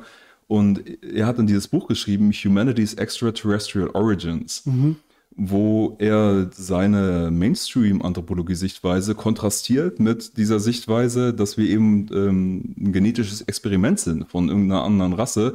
Und er meinte, er war sich schon bewusst die ganze Zeit, dass es in der Mainstream-Version der Geschichte gewisse Lücken gibt, aber er war einfach davon überzeugt, die werden irgendwann geschlossen, wir werden irgendwann die Infos finden, hat dann aber gemerkt, dass in dieser alternativen Sichtweise genau diese ganzen Lücken, die er schon ewig gesehen hat, im Grunde geschlossen werden und erklärt werden. Und zwar damit, dass wir ein genetisches Experiment sind von äh, irgendwelchen also, Aliens. Und er hat dann irgendwie ein paar Jahre vor seiner Pensionierung seinen Lehrstuhl aufgegeben und sagte, ich kann das nicht mehr, ich glaube das nicht mehr und mhm. hat dann stattdessen dieses Buch rausgehauen.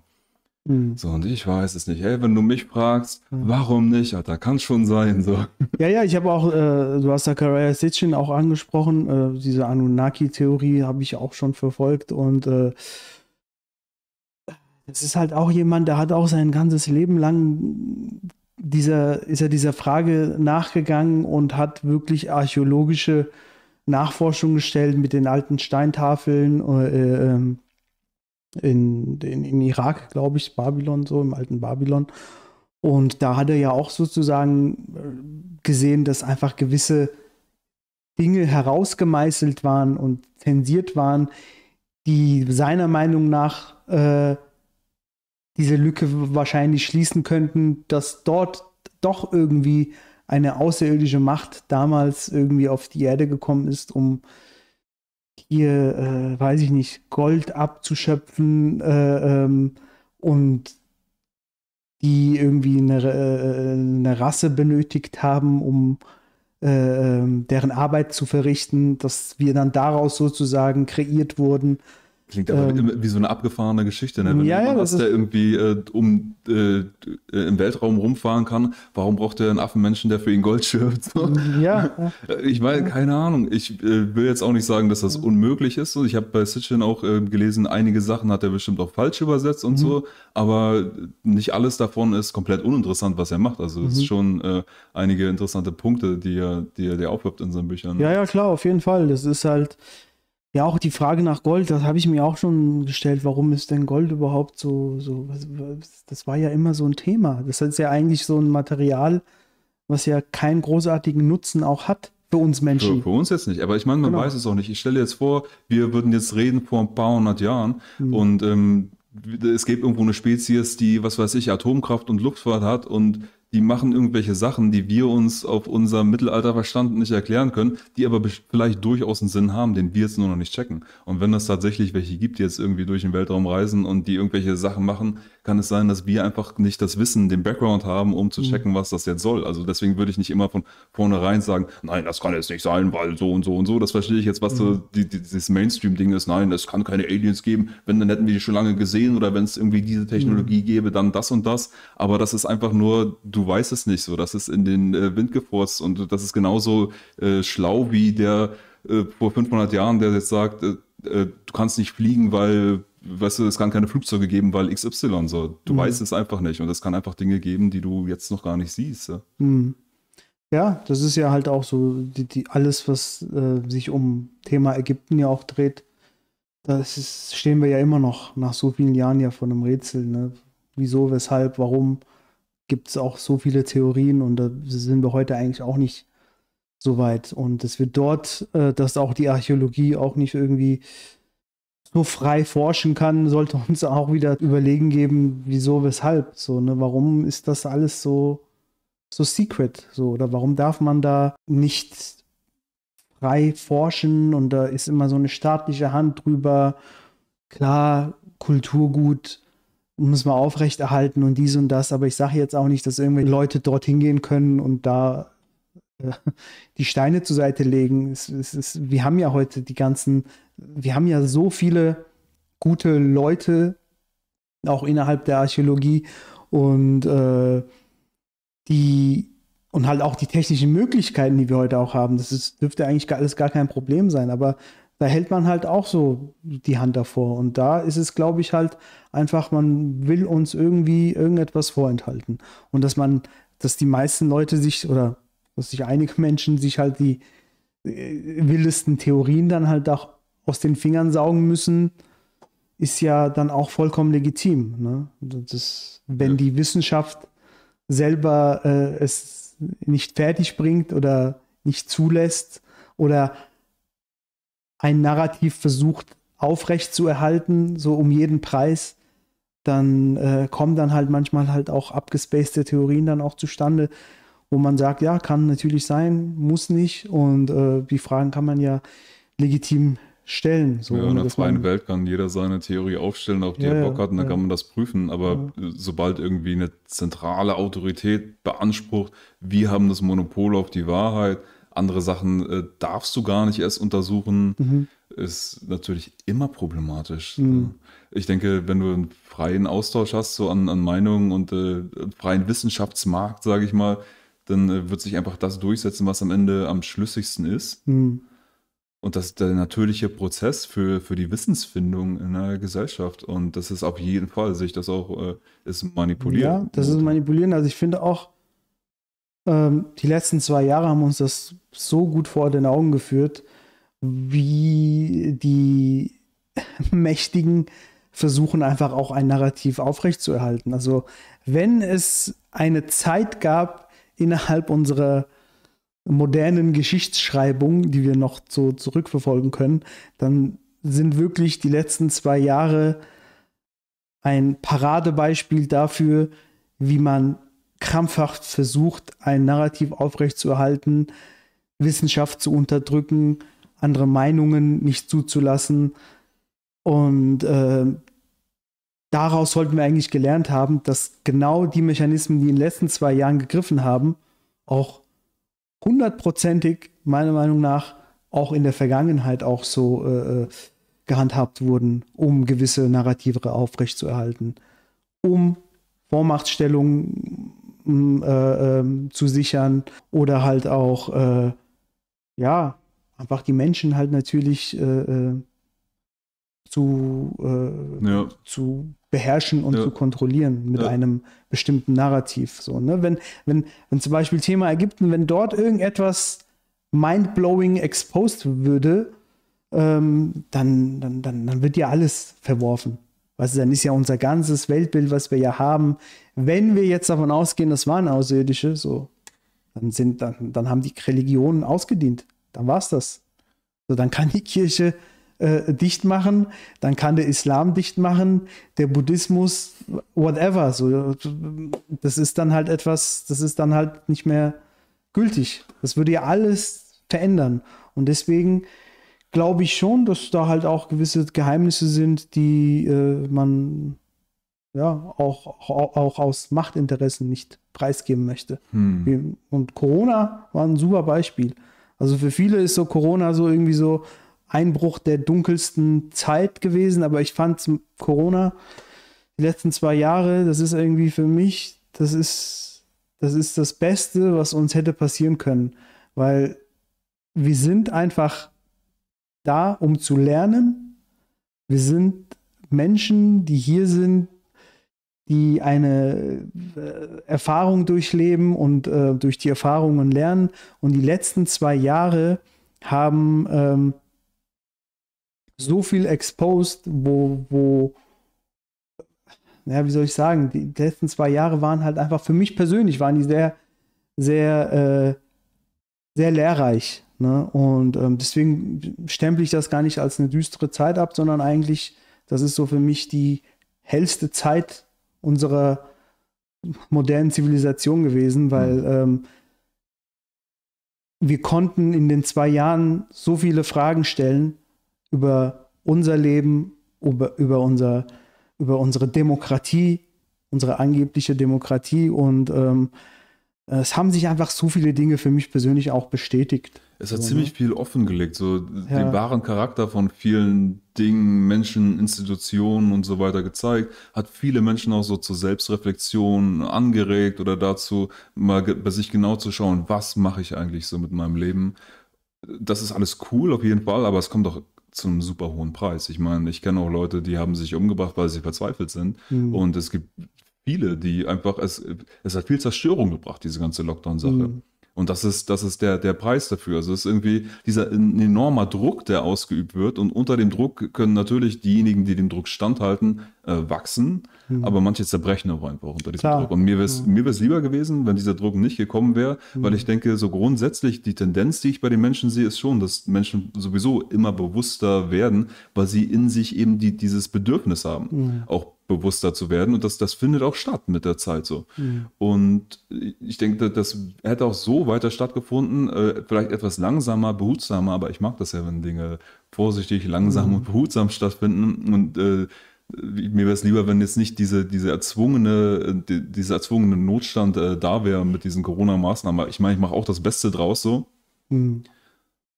Ja, ähm, da hast du, da hast du jetzt in einigen Punkten recht. Also nicht jeder äh, kommt dann halt mit dieser, mit dieser Geschwindigkeit dann auch zurecht. Und ähm, wenn der Alltag von vielen sich ändert durch eine Pandemie oder Plandemie, je nachdem, ähm, muss man sich ja Fragen stellen, die man sich vielleicht vorher nicht gestellt hat. Und man kommt halt in eine Krise und diese Krise kann halt lehrreich sein, kann schmerzhaft sein. Ähm, aber ist halt natürlich, wie du schon sagst, für, für einige Menschen, die sich dann halt irgendwie das Leben nehmen, ist halt tragisch.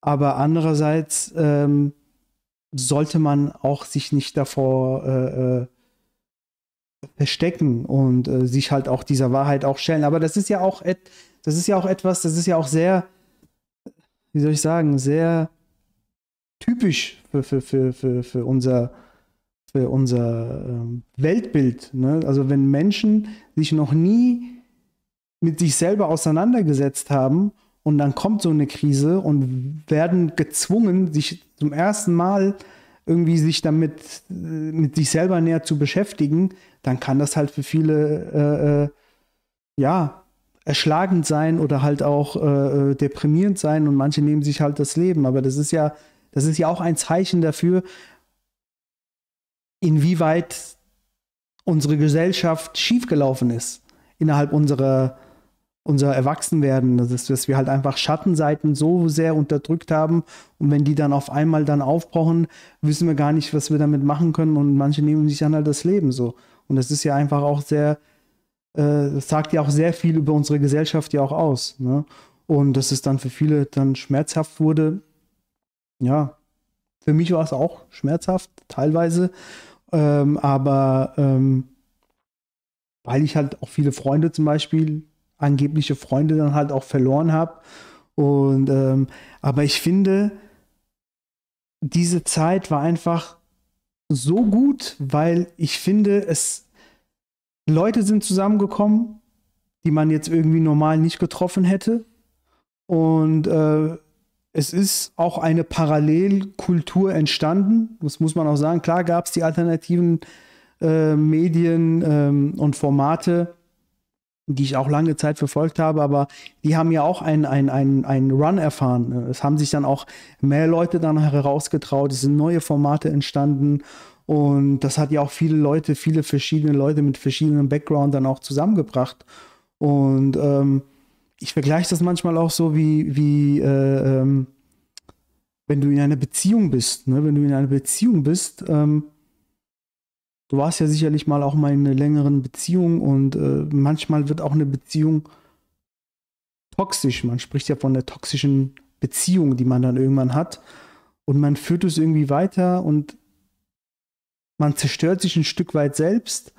Und ähm, man will sich nicht trennen aus Gewohnheit oder aus, weil man zu viel vielleicht in eine Person hineinprojiziert und ähm, aber die Erwartungen nicht erfüllt werden, aber man projiziert trotzdem weiter. Aber irgendwann kommt dann halt dieser Reality-Check, äh, wo es einfach nicht weitergeht, wo man sich irgendwie trennt oder der Partner trennt sich, Partnerin trennt sich, whatever. Aber es kommt einfach zu diesem Bruch. So, und dann fällt man erstmal äh, ähm, vielleicht in einem Loch. Man ist halt deprimierend, weil so das gewohnte dieser gewohnte Alltag ist nicht mehr da, aber du wirst dann mit der Zeit, merkst du eigentlich, äh, in der Retrospektive erkennst du eigentlich, wie dir diese Beziehung eigentlich geschadet hat. Ja. So, also eigentlich, man hat ja auch Freunde, wo du das auch erkennst, ach, die, diese Frau ist nichts für dich, Ja. der Typ ist nichts für dich, ihr passt da nicht. Ja. Das ist, äh, das, das harmoniert einfach nicht. Und warum? Und wenn man dann halt trotzdem weitermacht, zerstört man sich ein Stück weit selbst. Man ist sich selbst nicht mehr treu, man lebt in, in, in, in einer äh, Fantasievorstellung, man projiziert zu viel.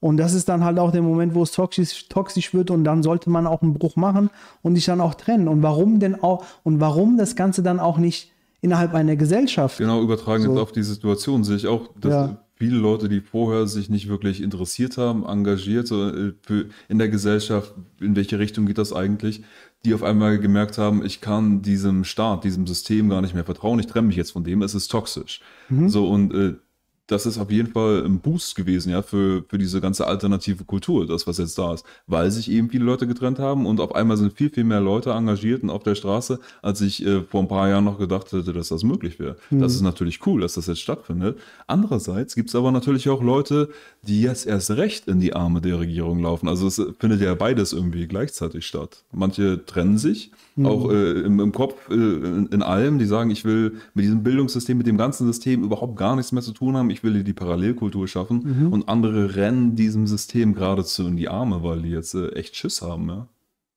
Ja, aber das ist ja auch okay. Weißt du, das ist dann halt auch, weißt du, am Anfang habe ich mich dann auch immer so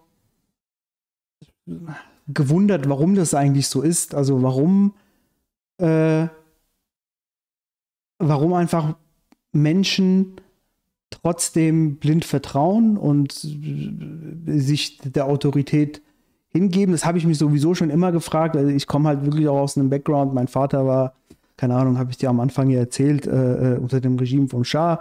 Und äh, das sind halt auch so Sachen, wo ich halt auch mich auch sehr früh mit, mit, mit, mit, mit Staatsformen, auch mit einer Monarchie, Demokratie, Diktatur, mit diesen Dingen ja auch schon auseinandergesetzt habe.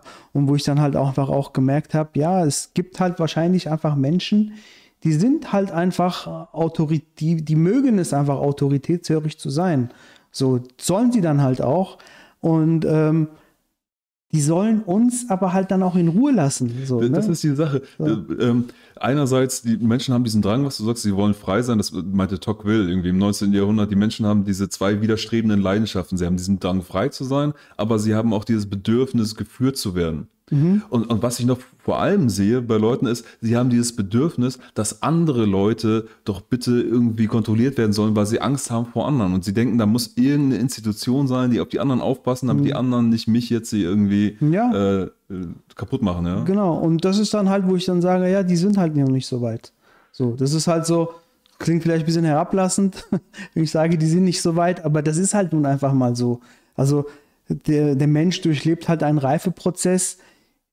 Ich bin nicht der Mensch, der ich vor äh, sechs, sieben Jahren war, so, ne? Und äh, du bist auch nicht der Mensch, der jetzt irgendwie vor vier, fünf Jahren war. So, das Ja. ist halt einfach ein Reifeprozess und es gibt dann einfach Menschen, da kann man einfach sagen, die sind halt einfach noch nicht so weit in ihrer Wahrnehmung. Und äh, wenn wir jetzt halt auch so in das Spirituelle gehen, die, wir sind spirituelle Wesen, die hier sind, um eine Erfahrung äh, äh, zu machen, ähm, dann sind die halt noch nicht an diesem Punkt, wo das halt für sie diese Realität ist. Und das ist ja dann auch okay. Am Anfang, als ich halt auch so, äh, ja, so krass mich auch mit, mit, mit äh, Staatsformen und so äh, auseinandergesetzt habe und äh, Diktaturen und Monarchie und, Demokratie, da habe ich mich auch immer so aufgeregt darüber. Aber dann, ich habe dann irgendwann, habe ich dann für mich auch erkannt, das ist, brauchst du eigentlich nicht. So, die, jeder Mensch macht seine eigene Erfahrung. Ne? Und gerade auch in Zeiten, wo wir in so einem Informationszeitalter auch leben, ähm, hat ja jeder ja die Möglichkeit, sich zu bilden. So, wir sind ja nicht mehr, weiß ich nicht, 1898, wo nicht jeder Zugang zu Bildung hat, äh, äh, zu Universitäten. Das ist nicht mehr so, dass es eine Bourgeoisie, Bourgeoisie vorenthalten wird oder äh, Kaufleuten oder äh, Adlige. Heute kann sich ja jeder, weiß ich nicht, du holst dein Handy raus, dann kannst du ja schon an Wissen Das ist ja auf kommen. jeden Fall leichter möglich als jemals zuvor. Genau, kommen, genau. Und äh, dann ist es dann halt so, dann schiebe ich es dann halt einfach auch so ein bisschen auf so die Reife von den Menschen, die halt einfach diese psychosoziale Reife einfach wahrscheinlich noch nicht erreicht haben oder halt einfach auch zu bequem sind oder halt auch, man kann auch sagen, das sind ignorante Arschlöcher, kann man auch sagen, meinetwegen. Aber faktisch, sie sind halt einfach nicht so weit so. Da muss halt irgendetwas, noch was anderes in ihren eigenen äh, in ihrem eigenen Leben passieren, Schicksalsschlag oder whatever, dass die dann halt auch aufwachen. Ich glaube, jeder Mensch braucht so sein, seine Initialzündung. Ja, ja. Ich meine, früher auch, ich habe mich als So- Sozialist gesehen. Ich dachte, Kommunismus ist das Richtige. Wir müssen einfach nur alles teilen. Wir brauchen die weise Regierung, die alles gerecht aufteilt und so. Und erst über die Jahre habe ich dann gemerkt, Moment mal, wenn du in die Geschichte schaust, es gibt niemanden, der irgendwie diese Macht ähm, äh, verantwortungsvoll wirklich äh, nutzt und Mhm. ausübt. Deswegen, äh, ich will natürlich auch so, dass ich, sage ich mal, vor anderen Leuten geschützt bin, Mhm. äh, aber dass ich verstehe, dass das nicht äh, ein Staat, ein Monopol, eine Regierung am besten tut, Mhm. sondern sowas wie eine kulturelle Übereinkunft, äh, die man, äh, dass äh, niemand angegriffen werden soll und dass wir am besten dezentrale Organisationen schaffen, freiwillig finanziert und so weiter, die Mhm. darauf aufpassen, Polizeigerichte und so weiter. Also ich will ja auch all, all das so, nur ich will es nicht äh, von einem Monopol. Da sind Mhm. die Leute noch, glaube ich, sehr weit hinter allgemein, das zu verstehen, wobei das jetzt durch diese ganze Krise auch auf jeden Fall verstärkt wird. Mhm. Weil man sieht, äh, der Staat versagt, oder ziemlich viele sehen das zumindest. Also es gehen, äh, ich sehe immer mehr Leute in Richtung Anarchie driften Mhm. und sagen äh, grundsätzlich staatskritisch. Und es wurde auch extra dieses neue Label geschaffen Mhm. von irgendwie, was war das, staatsdelegitimierenden Personen, also Mhm. die jetzt vom Verfassungsschutz beobachtet werden, dass das irgendwie eine komplett neue Kategorie ist. Und theoretisch, ich bin komplett ganz oben auf der Liste. So. Mhm. Ja, weil ich, äh, ich bin ja auch äh, Anarchist. Ich meine, ich will jetzt nicht irgendwie Gewalt ausüben gegen das System und ich sage mal, ich respektiere das System, wie es da ist. Und ich würde das dann immer, um mich, sage ich mal, auch äh, zu schützen in gewisser Weise vor Mhm. Verfolgung durch den Staat zu sagen, das ist sowas wie meine Utopie, meine Star Trek-Vision. Mhm. Natürlich nicht morgen soll der also es geht nicht darum, dass der Staat morgen weg ist, aber dass wir das überhaupt erstmal auch als Denkmöglichkeit schaffen in einer besseren Welt, dass wirklich dort jeder sich selbst gehört. Du keinen Monopolisten hast, Mhm. der äh, irgendwie das Recht hat, Leuten irgendwas wegzunehmen ähm, und, und umzuverteilen, dass das einfach moralisch an sich nicht in Ordnung ist. Ja, das ist das, das eine, wo, wo Leute immer mehr dahinter kommen. Das andere ist ja die, dieses Argument, äh, ist ja immer der Notfall jetzt hier in der Corona-Sache. Einfach, äh, wir, wir brauchen diese, äh, diese radikalen Maßnahmen. Wir müssen die gegenläufigen Meinungen unterdrücken, weil das die Gesundheit schützt und Mhm. weil ansonsten Leute sterben. Es wird immer mit diesem Menschenleben äh, Mhm. argumentiert. Und deswegen müssen wir sofort jede Diskussion eskalieren. Mhm. Ähm, und ja, weiß nicht, einige sind noch drauf hängen geblieben, auf Mhm. dieser äh, Ansicht, dass die Wissenschaft dahinter steht, wobei ich jetzt auch schon wieder gesehen habe, äh, gerade im ZDF irgendwie einen Beitrag zu Maßnahmen und die haben Worte benutzt wie Evidenz. So auf einmal Mhm. ist sowas wichtig, ja, und ja, vielleicht waren die äh, doch nicht so nützlich, die Maßnahmen. Also ist da irgendwie gerade Bewegung drin?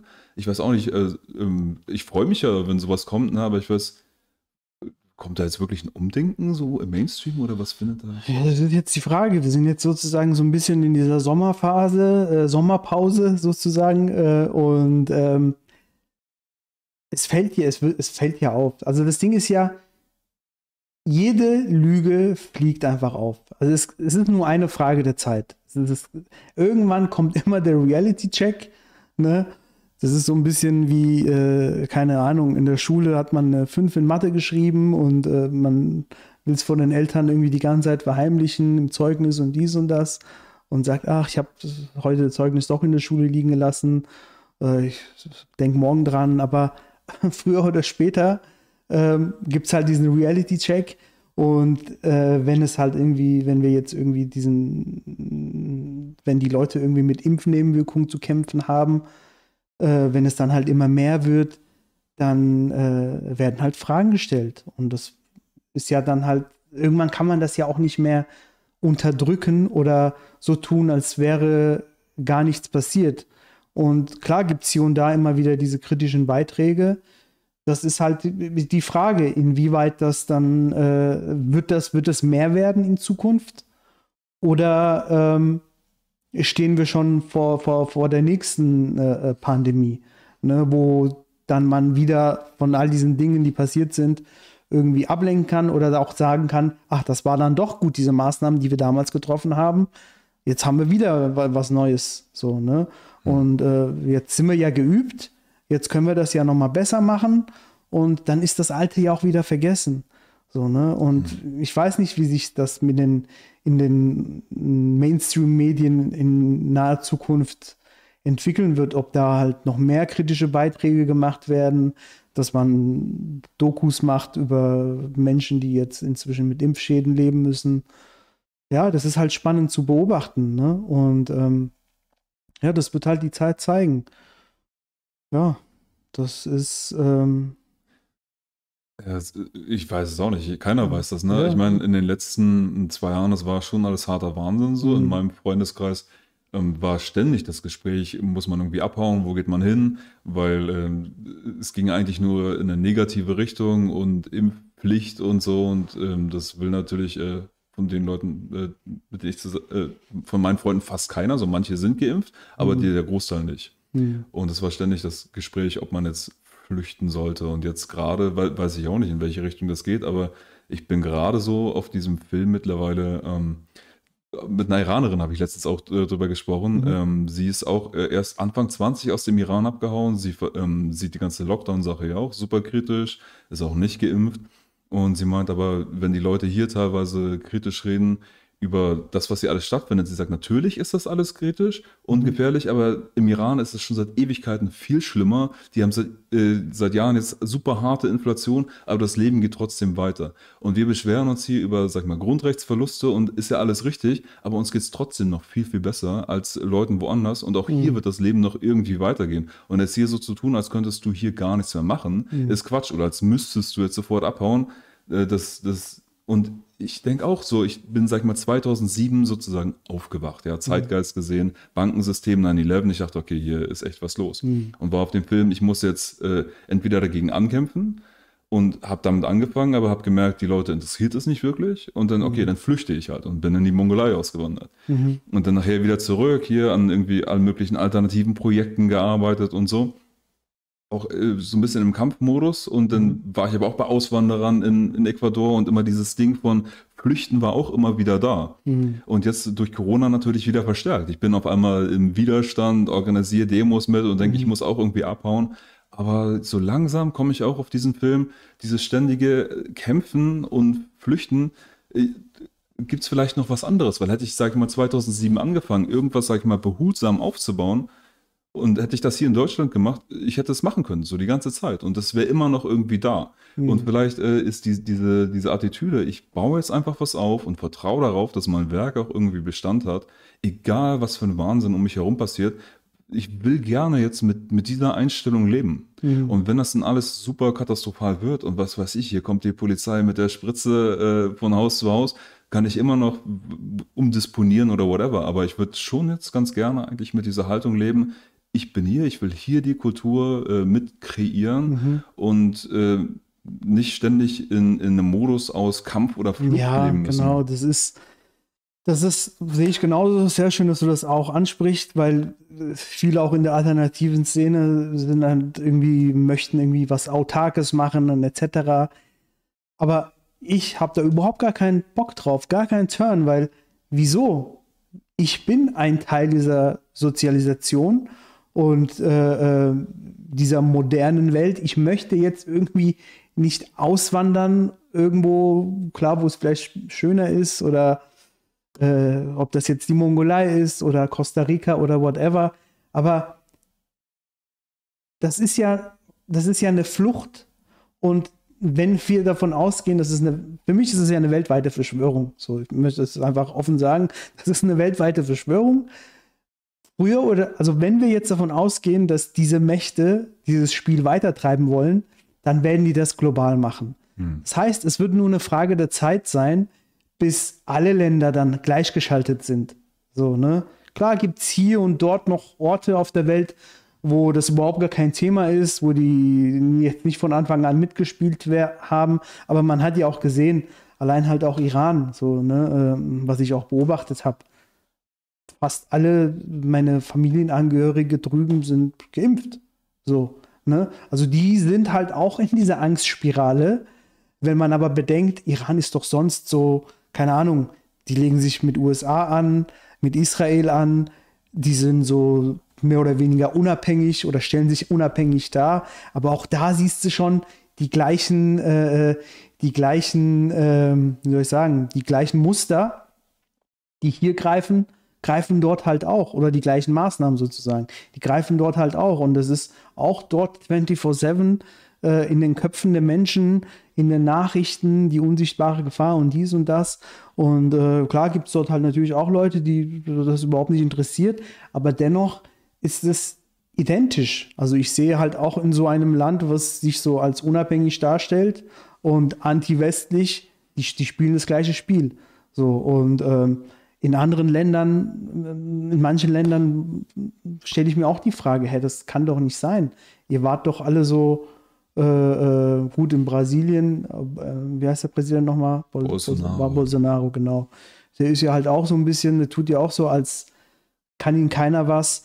Aber ähm, das sind halt, glaube ich, halt alles auch Länder, da wird früher oder später, wird es dort halt auch äh, greifen und jeder wird dieses Spiel mitspielen. Und das ist auch etwas, das hat ja auch viel zu viel gekostet, die letzten zwei Jahre. Deswegen glaube ich auch gar nicht, dass die jetzt aufhören werden. Dass, dass jetzt irgendwie wir back zu unserem Normal Life vor 2020 kehren können. Das ist halt jetzt einfach ein Teil unserer Kultur, sollte man akzeptieren. Und, aber ich will damit halt auch nichts zu tun haben. Und das ist ja auch die, die nächste Initiative, was ich halt sozusagen so ein bisschen versuche gerade auf die Beine zu stellen mit New Punks. Zeit für eine neue Parallelkultur. Ich will nicht auswandern. So, ich bin hier groß geworden. Ich finde es hier geil und äh, die Kultur ist cool, die Menschen sind cool und ähm, ich sehe es nicht ein, so diesen, die, das, was diese Sozialisation, die ich hier gemacht habe, jetzt irgendwie mit Ende 30 dann irgendwie aufzugeben und woanders hin. Ich bin ja schon mal, also da war ich halt klein natürlich, aber ich muss, wir mussten ja schon mal flüchten. So, ne? Und ähm, das ist halt für mich dann auch gar keine Option, weil das wird früher oder später in anderen Ländern auch greifen. Und deswegen ist es halt wichtig, dass wir einfach eine Parallelkultur erschaffen. Und ähm, um nochmal auf das Beispiel mit der toxischen Beziehung einzugehen. So, man, äh, man kann sich davon trennen, man sollte sich auch davon trennen, wenn man äh, ein Bewusstsein hat und sich nicht selber kaputt machen möchte, dann sollte man sich von diesem System halt auch ein Stück weit lösen und versuchen aber parallel dazu etwas Neues äh, äh, zu kreieren. Und eine Flucht ist halt für mich keine, ist es keine Lösung, ja, keine langfristige Lösung. Ja, ja dieses Neue kreieren, da ist äh, Autarkie spielt das schon für mich auch irgendwie mit rein, weil wenn mhm. ich jetzt, ich, vorher verdiene ich meinen Job als, äh, verdiene ich mehr Geld als Türsteher, Clubs sind zu im Lockdown, ich bin abhängig vom Staat auf einmal. Oder ich könnte, was weiß ich, Supermarkt Massenpolizei sein, so, aber äh, wer will sowas, ja. Und deswegen äh, dieses alternative Strukturen schaffen hat ja immer so ein bisschen was Autarkes, also sich äh, zu einem gewissen Grad unabhängig machen, so dass auch Dinge für, für dich und dein Umfeld weitergehen, Klar. selbst wenn mhm. hier die Gesellschaft irgendwie dicht gemacht wird. Ja, das ist ja auch ein Prozess. Also ich sage ja, äh, das ist halt ein Prozess, was jetzt nicht irgendwie in den nächsten Monaten oder in den nächsten Jahren uns gelingen wird. Aber es ist ja der Mindset. Man sollte ja schon diesen Mindset ja haben. So, ich will ja auch nicht ich weiß, wenn wir zum Beispiel von heute auf morgen jetzt Anarchie als Staatssystem jetzt hätten, das würde zusammenbrechen. Das Ding ist, weil das Bewusstsein, die Menschen, die sind das nicht gewohnt. Du kannst nicht irgendwie von heute auf morgen irgendwie etwas komplett Neues. Viele sind halt überfordert, sind halt auf einem ganz anderen Stand. Es geht einfach darum, dieses Bewusstsein in den Menschen einfach zu, zu wecken, dass sie einfach ähm, selbstständiger denken sollen und ähm, individueller, ihre Individualität auch ausleben sollen und äh, sich nicht einfach ja, der Autorität einfach zu 100 Prozent hingeben. Ich meine, solange wir halt Teil dieser Demokratie sind, ist es halt einfach so, dass wir halt natürlich halt auch äh, äh in gewissen Bereichen dort mitzuspielen haben. Sonst äh, sind wir ja, keine Ahnung, werden wir ja ruckzuck auch aussortiert gesellschaftlich und müssen dann irgendwie, keine Ahnung, entweder autark, etwas Autarkes auf die Beine stellen oder unter der Brücke leben oder so, ne? Aber ähm, das wollen wir ja nicht, also das möchte ich ja nicht. Ich möchte halt trotzdem diese ein Teil einer neuen Parallelkultur sein. So. Und äh, einfach dahingehend, dass wir das erstmal in das Bewusstsein der Menschen rücken mhm. und ähm, um zu sehen, wie sich das halt entwickelt. Ja, so, denke ne? ich auch so. Es ist ein langsamer Prozess. Langsamer es hat viel Prozess. mit Bildung äh, zu tun, dass man dieses Verlangen nach Selbstverantwortung überhaupt erstmal weg, dass man Leute dazu inspiriert. So erstmal, dass sie die Idee haben und dann denke ich auch so, jede kleine Handlung in deinem Leben, wo du wirklich auch Verantwortung für dich übernimmst, wo du dein Schöpferpotenzial auf einmal nutzt, wo du es erkennst und nutzt, das kann mhm ähm, im, im, Job sein, im persönlichen, das kann in Gesundheit, in Beziehungen, in allen möglichen kleinen Dingen. Äh, mhm. Und je mehr Schritte man in diese Richtung geht, desto mehr kommst du als Gesellschaft dahin, denke ich. Also das ist die, die Revolution, diese ja. gute Revolution, die stattfindet. Ja, ja, genauso. Also genauso sehe ich es auch. Und das ist, äh, und das sollten wir nicht äh, unversucht lassen. Das ist so das Wichtige. Und, und, und, und denken, ach, es ist doch wir sind ohnmächtig. Also wir können da, das schaffen wir nicht. Das ist doch, alle machen da doch mit und äh, äh, das schaffen wir nicht und das System ist einfach zu krass und wir müssen uns irgendwie doch unterordnen und äh, äh ja. Ja, in gewisser Weise machen wir. Wir ordnen uns ja die ganze Zeit irgendwie machen unter. Wir, genau, ja. ähm, wir, wir, bezahlen unsere Steuern und so weiter. Ja. Ich, es ist ein bisschen wie die Mafia. Ne? Die Mafia sagt, du machst jetzt mit oder wir brechen dir die Beine. Ja. So machen wir das ja im Grunde auch. Ja. Und, ähm, ja, und die Mafia würde auch ihre Wege finden, so wenig wie möglich Steuern zu zahlen, weil das ist halt auch eigentlich, das ist ja auch eine Parallelkultur, die ja neben die ihren eigenen System ja hat. Ich, ich meine, der Staat so. ist eigentlich sowas äh, wie die Mafia. Der sagt, wir sind jetzt hier der Boss, du äh, ja. machst jetzt, äh, gibst uns jetzt den Teil, den wir haben wollen. Ja, genau. Ansonsten so, hast genau. du ein Problem. Ja, ja, genau. Das ist ja so. Das ist. Wir machen da alle mit, ja. Ich weiß, weiß auch nicht. Also ich, meine Zukunftsplanung dahin ist auch so, ich, ich, ich kann keine Zukunftsplanung machen. Sie versuchen jetzt irgendwie äh, Zwangsimpfung natürlich einzuführen, irgendwie Central Bank Digital Currency, uns alle darauf festzunageln, dass wir nur noch diese digitale Währung benutzen können, die komplett überwacht wird, noch mehr Macht für diese ganzen Eliten so. Natürlich will ich da nicht mitmachen. Das kommt irgendwie, ich weiß es auch noch nicht genau, was der konkrete Plan ist, so was ich jetzt genau machen kann, aber ich äh, weiß, welche Haltung ich äh, zu der Sache habe und dass ich immer Wege suchen werde, da drumherum. So, es ist, mhm. ich finde es halt hart schwer zu planen. Kommt jetzt im Herbst wieder der Lockdown, was mache ich denn? Bin ich wieder abhängig vom Staat? Ich habe deswegen jetzt äh, gelernt, äh, Programmierer, Full Stack, weil ich denke, okay, dann kann ich mir vielleicht einen Job suchen von irgendwie remote, aber das ist auch alles so ständig improvisieren, ein bisschen mhm. Notfallplanung. Also ich will nicht die ganze Zeit im Notfallmodus sein, aber natürlich äh, so gewisse grundsätzliche Überlegungen mache ich ja schon manchmal, nur um nicht komplett irgendwie auf dem falschen Fuß erwischt zu werden. Aber alles, den kompletten Weg kann ich nicht planen. Was weiß ich, was in einem halben Jahr oder in einem Jahr los ist. So. Ja, genau. Und deswegen, das sollten wir, wir sollten auch gar nicht so weit denken. Also, dass wir jetzt irgendwie gucken, wie wir uns auf die nächste Pandemie vorbereiten, beziehungsweise Pandemie und äh,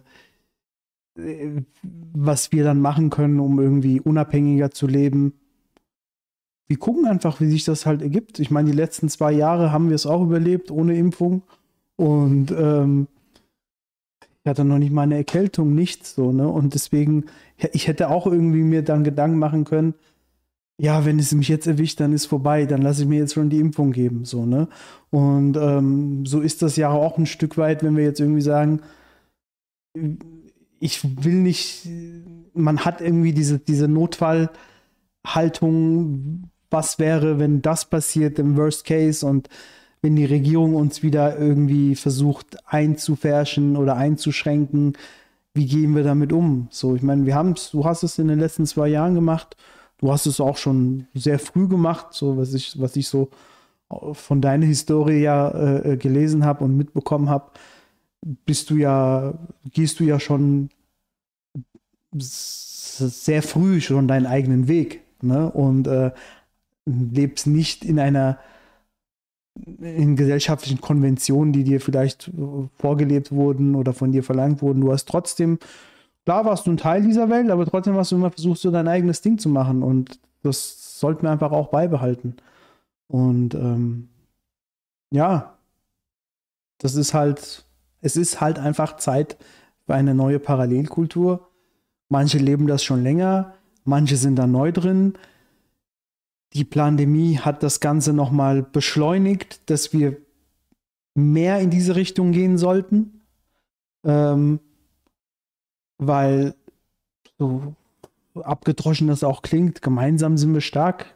Das ist halt letztlich so. Wenn die richtigen Leute zusammenkommen, ähm, können wir uns natürlich auch viel schneller, können wir auch viel schneller diese Kultur auch etablieren. Und das sieht man ja auch in den letzten zwei Jahren. So, da, deine Arbeit, Arbeit von vielen anderen Leuten. Und klar kann man jetzt sagen, ja, wir labern jetzt alle über diese ganzen Themen und äh, es ist viel, äh, viel Utopie, was da halt noch mitschwingt. Aber ähm, es geht ja darum, dieses Bewusstsein zu haben, was du in deiner eigenen Umwelt, was du in deinem eigenen Alltag auch umsetzt dahingehend. Ja. Wie du dich verhältst gegenüber der Autorität, gegenüber das, was dir vorgeschrieben wird. Natürlich können wir nicht alles verneinen. Sollen wir was, sollten wir eigentlich auch nicht. Aber wir sollten halt einfach gucken, wie wir trotzdem unseren freien Geist äh, durchsetzen können und auch ausleben können. Und ähm, ja, und einfach das wieder in das Bewusstsein der Bevölkerung zu rücken. Ja. ja das, ist halt, das ist halt wichtig. Erstmal trauen, überhaupt eigene Visionen zu haben. Ja. Ich meine, äh, vom Mainstream werden hier riesengroße Visionen präsentiert mit dem Great Reset und wie die Welt in Zukunft auszusehen hat, mit dem Internet of Things und Transhumanismus und wir werden alle Maschine. Ich meine, die sind ja nicht sparsam damit, ihre mhm. Visionen mhm. vorzustellen. Und äh, wer sagt denn, dass nur die ihre Vision haben können, die jetzt und die ich jetzt übernehmen muss? Wer sagt denn, dass ich nicht meine eigene haben kann? So. Mhm. Und äh, ja, dazu, deswegen ist es auch wichtig, so Utopien, Visionen äh, zu, zu, entwerfen, weil an das ja äh, motiviert. Es gibt einem erstmal äh, eine eigene Richtung und dass man das für sich selbst entwirft und daran glaubt, dass mhm. das irgendwie einen Sinn hat, bringt dann ja erstmal dazu, dass man überhaupt anfängt, in diese Richtung zu handeln. So. Mhm. Deswegen natürlich ist es super wichtig, ja. Super wichtig, ja, aber es wird uns halt auch natürlich, ich finde auch, dass es auch uns schwierig, immer schwieriger gemacht wird. Also das merkt man ja, wenn wir jetzt zum Beispiel das Thema Transhumanismus hast du jetzt angesprochen, wenn man das jetzt schon wieder ein Stück weit kritisiert, ist man schon automatisch ein Verschwörungstheoretiker. So, also, also dieser, dieser, diese kritische Auseinandersetzung, ähm, die fehlt oder wird halt auch diffamiert. Ne, wenn wir jetzt über Elon Musk sprechen und seine äh, Pläne, ob das jetzt Neuralink ist oder äh, SpaceX, whatever, was jetzt zum Beispiel der äh, äh, ukrainischen Regierung jetzt im Krieg dann auch sozusagen zur Verfügung gestellt wurde, um schneller Satellitenbilder zu bekommen, äh, um die Feindschaft hinter den Linien schneller zu orten. Das sind halt auch so Sachen, ähm, da sollte man sich auch fragen, ist das in Ordnung? Und Neuralink, wenn es in Richtung Transhumanismus geht, ähm, dass man die Menschen irgendwann dann im Gehirn Chips einpflanzt, um natürlich, klar wird dir das natürlich auch so rosig verkauft, man kann Krankheiten heilen, Behinderte können äh, ähm, haben dann dadurch weniger Handicaps und ähm, klar, es ist eine schöne Sache, aber gleichzeitig äh, sind das ja immer wieder auch die gleichen Akteure, äh, wo man auch denkt, die können dieses, diese Entwicklung natürlich halt auch missbrauchen. Ja, so für ihre eigenen Zwecke. eine Technologie, die man nutzen kann für Überwachung, für Kontrolle, ja. für Manipulation. Und wenn das von denjenigen äh, hart gepusht wird, ich meine, Elon Musk ist jetzt so gemischt, der macht manche Sachen, die ich cool finde, so ja. freie Meinung auf Twitter und so weiter.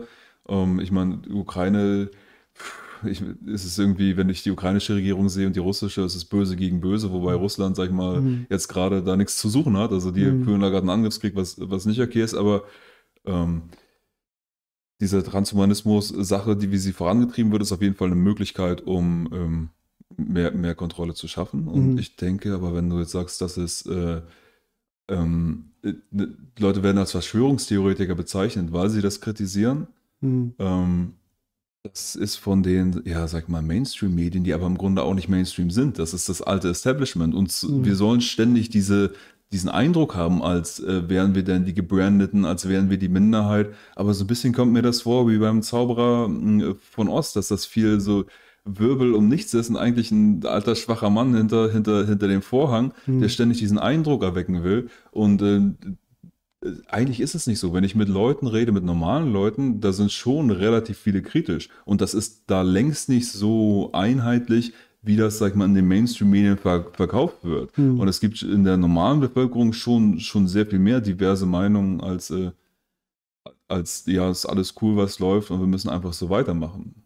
Und, aber sie versuchen ständig diesen Eindruck zu erzeugen, als wäre das so, als gäbe es diese Einigkeit, um Mhm. uns, äh, damit wir uns schwach fühlen, damit wir denken, das ist total, die sind total übermächtig und es gibt sowieso nichts, was wir machen können und die gesamte Gesellschaft ist gegen uns. Aber ich glaube, das ist nicht der Fall. Ich glaube, das ist eigentlich so, so ein Kartenhaus, so, so, so eine Attrappe, die die da aufbauen.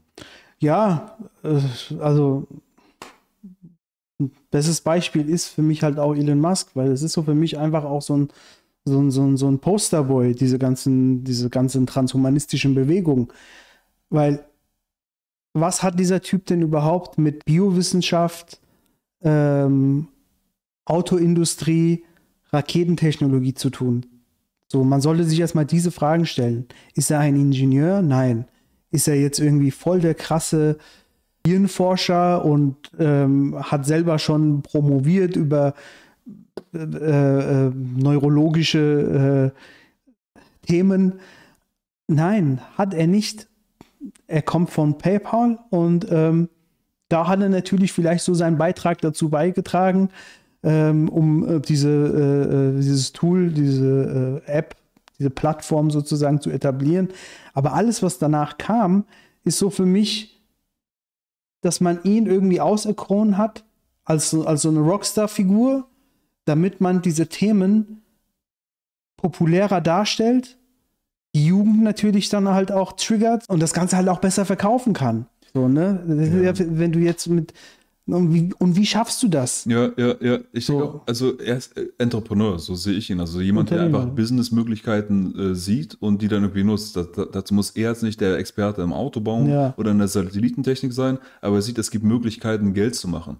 Und wenn man sieht, wie er zu, äh, auch sehr viel Geld gemacht hat, war er über staatliche Subventionen mit dieser ganzen CO2-Sache, die er bekommen Mhm. hat, weil äh, Tesla oder was irgendwie jetzt so umweltfreundlich und CO2-freundlich angeblich ist und viel Kohle vom Staat kam. Und ich sag mal, der, äh, du kriegst nicht viel Kohle von staatlichen Institutionen, Ja. wenn die nicht irgendwie absegnen, dass du in gewisser Weise okay bist. Und ich denke auch, er ist jemand, der mh, vielleicht das gar nicht so im Blick hat, dass er sozusagen benutzt wird als Posterboy, der vielleicht wirklich gute Absichten hat.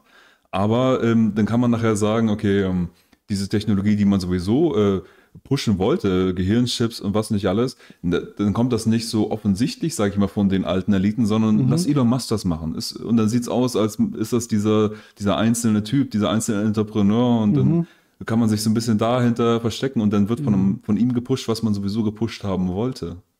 Genau, dass dann halt sozusagen dann halt auch die Geheimdienst halt auch Interesse hat an dieser Technologie.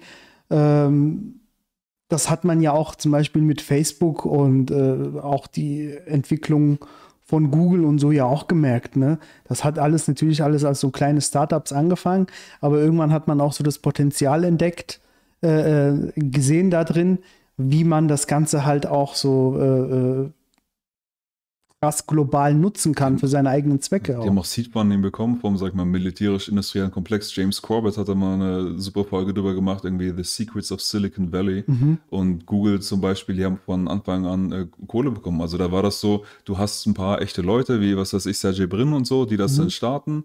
und die die Idee haben für Suchmaschine, alles cool, und, aber sofort klingt sich der Staat so ein und äh, gibt dann Kohle und natürlich hängt er dann irgendwie mit drin und äh, ist die ganze Zeit auch, sag ich mal, hinter den Kulissen dabei, kann da äh, Informationen rausholen, Klar. kann Sachen damit reingeben und im Grunde ist das die ganze Zeit schon so eine ähm, so, so ein Ding, wo der Staat die ganze Zeit mit drin hängt, aber irgendwie unter der Oberfläche. Und äh, nach außen lässt es so aussehen, als wäre Google jetzt, oh mein Gott, wie gefährlich, dass äh, Google ein Unternehmen, das so viel Macht hat und so und das muss man jetzt regulieren, aber im Grunde machst du dann diese Partnerschaft am Ende nachher nur offensichtlich, weil die ganze Zeit schon der Staat und Google mit im Bett sind. Und jetzt als Antwort darauf, dass Google so groß ist und so gefährlich, muss der Staat das genau kontrollieren. Und dann machst du im Grunde die Partnerschaft auf einmal nur, sag ich mal, öffentlich und äh, legal. Also das, ja.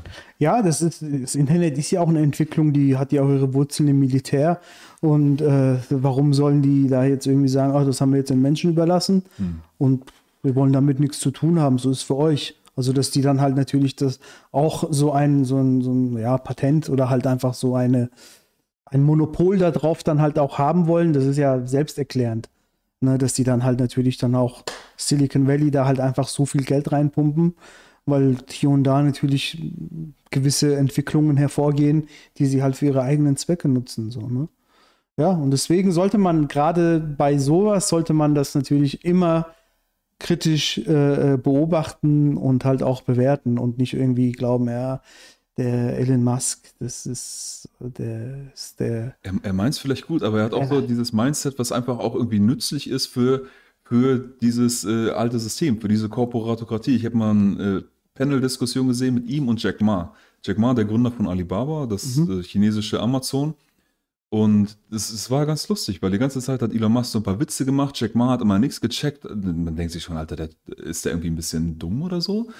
Und Elon Musk guckt ihn auch so an, Alter, der, der blickt ja gar nichts. Und zum Schluss war so eine Frage wie, ähm, wird die AI uns irgendwann überholen und so weiter. Und da sagte Jack Ma dann auf einmal, weißt du, ich glaube nicht, weil der Mensch, der menschliche Geist hat was Besonderes. Irgendwie was, ich weiß nicht, ob er göttlich gesagt hat, aber es ging so in diese Richtung und das werden Maschinen nie in der Form reproduzieren können oder so. In der Form ist der Mensch immer den Maschinen überlegen und da gehe ich voll mit ihm mit, mit Jack Ma. Und dann meinte Elon Musk sofort, ne, glaube ich nicht. Also, dass er dieses hardcore-materialistische Weltbild hat, wo ihm jede, sag ich mal, Form von Spiritualität in gewisser Weise abhanden kommt. Mit so einer Einstellung wirst du natürlich leicht ein nützlicher Idiot für gewisse transhumanistische äh, Akteure, die gerne. ähm, Ja, klar. Ja. Also, das ist ja eigentlich Sinn und Zweck von Transhumanismus, ist ja letztendlich den Geist von der Materie einfach zu trennen. Das ist ja sich über Gott zu stellen und äh, denken oder sich sagen, das, das, das Materielle können wir beherrschen. Und am besten ist es, wenn man halt dieses, diesen, diesen geistlichen Faktor, diesen spirituellen Faktor letztendlich abspaltet davon, von Materie. Weil, wenn die Menschen kein Bewusstsein haben, keinen Geist mehr haben, dann äh, kannst du ja mit denen alles machen, was du willst. Das ist das, ja. Ja. Ich meine, wenn Das ist ja, das ist ja, das ist ja, das ist ja der Grundgedanke. Das, Ja. ist, das ist ja, wenn du dir Transhumanismus vorstellst, musst du gucken, wohin geht denn diese Reise? Wohin soll denn diese Reise eigentlich gehen? Sich über den Menschen hinwegzusetzen. Was soll das denn bedeuten? Ja, der, das eine Ziel, was wir anscheinend haben, ist, ähm, das Bewusstsein irgendwann so in Roboterkörper auszulagern und dadurch irgendwie kannst du ewig leben. So, Mhm. das ist aber natürlich auch ein Weltbild, dass dein Bewusstsein irgendwie materiell existiert Mhm. und äh, dass du das tatsächlich kannst, auf irgendeine Festplatte zu laden oder was. Ja, ja, das ist einfach, das ist Science Fiction. Das ist so, das ist, das ist dann halt auch etwas Religiöses. Die sind in einem religiösen Wahn. Das ist so für mich, hat es auch irgendwie so was Wahnsinniges. So, ne, wenn man irgendwie äh, versucht, den Menschen, klar, die sagen, wir wollen den Menschen verbessern, ne, aber warum müssen wir den Menschen denn überhaupt verbessern?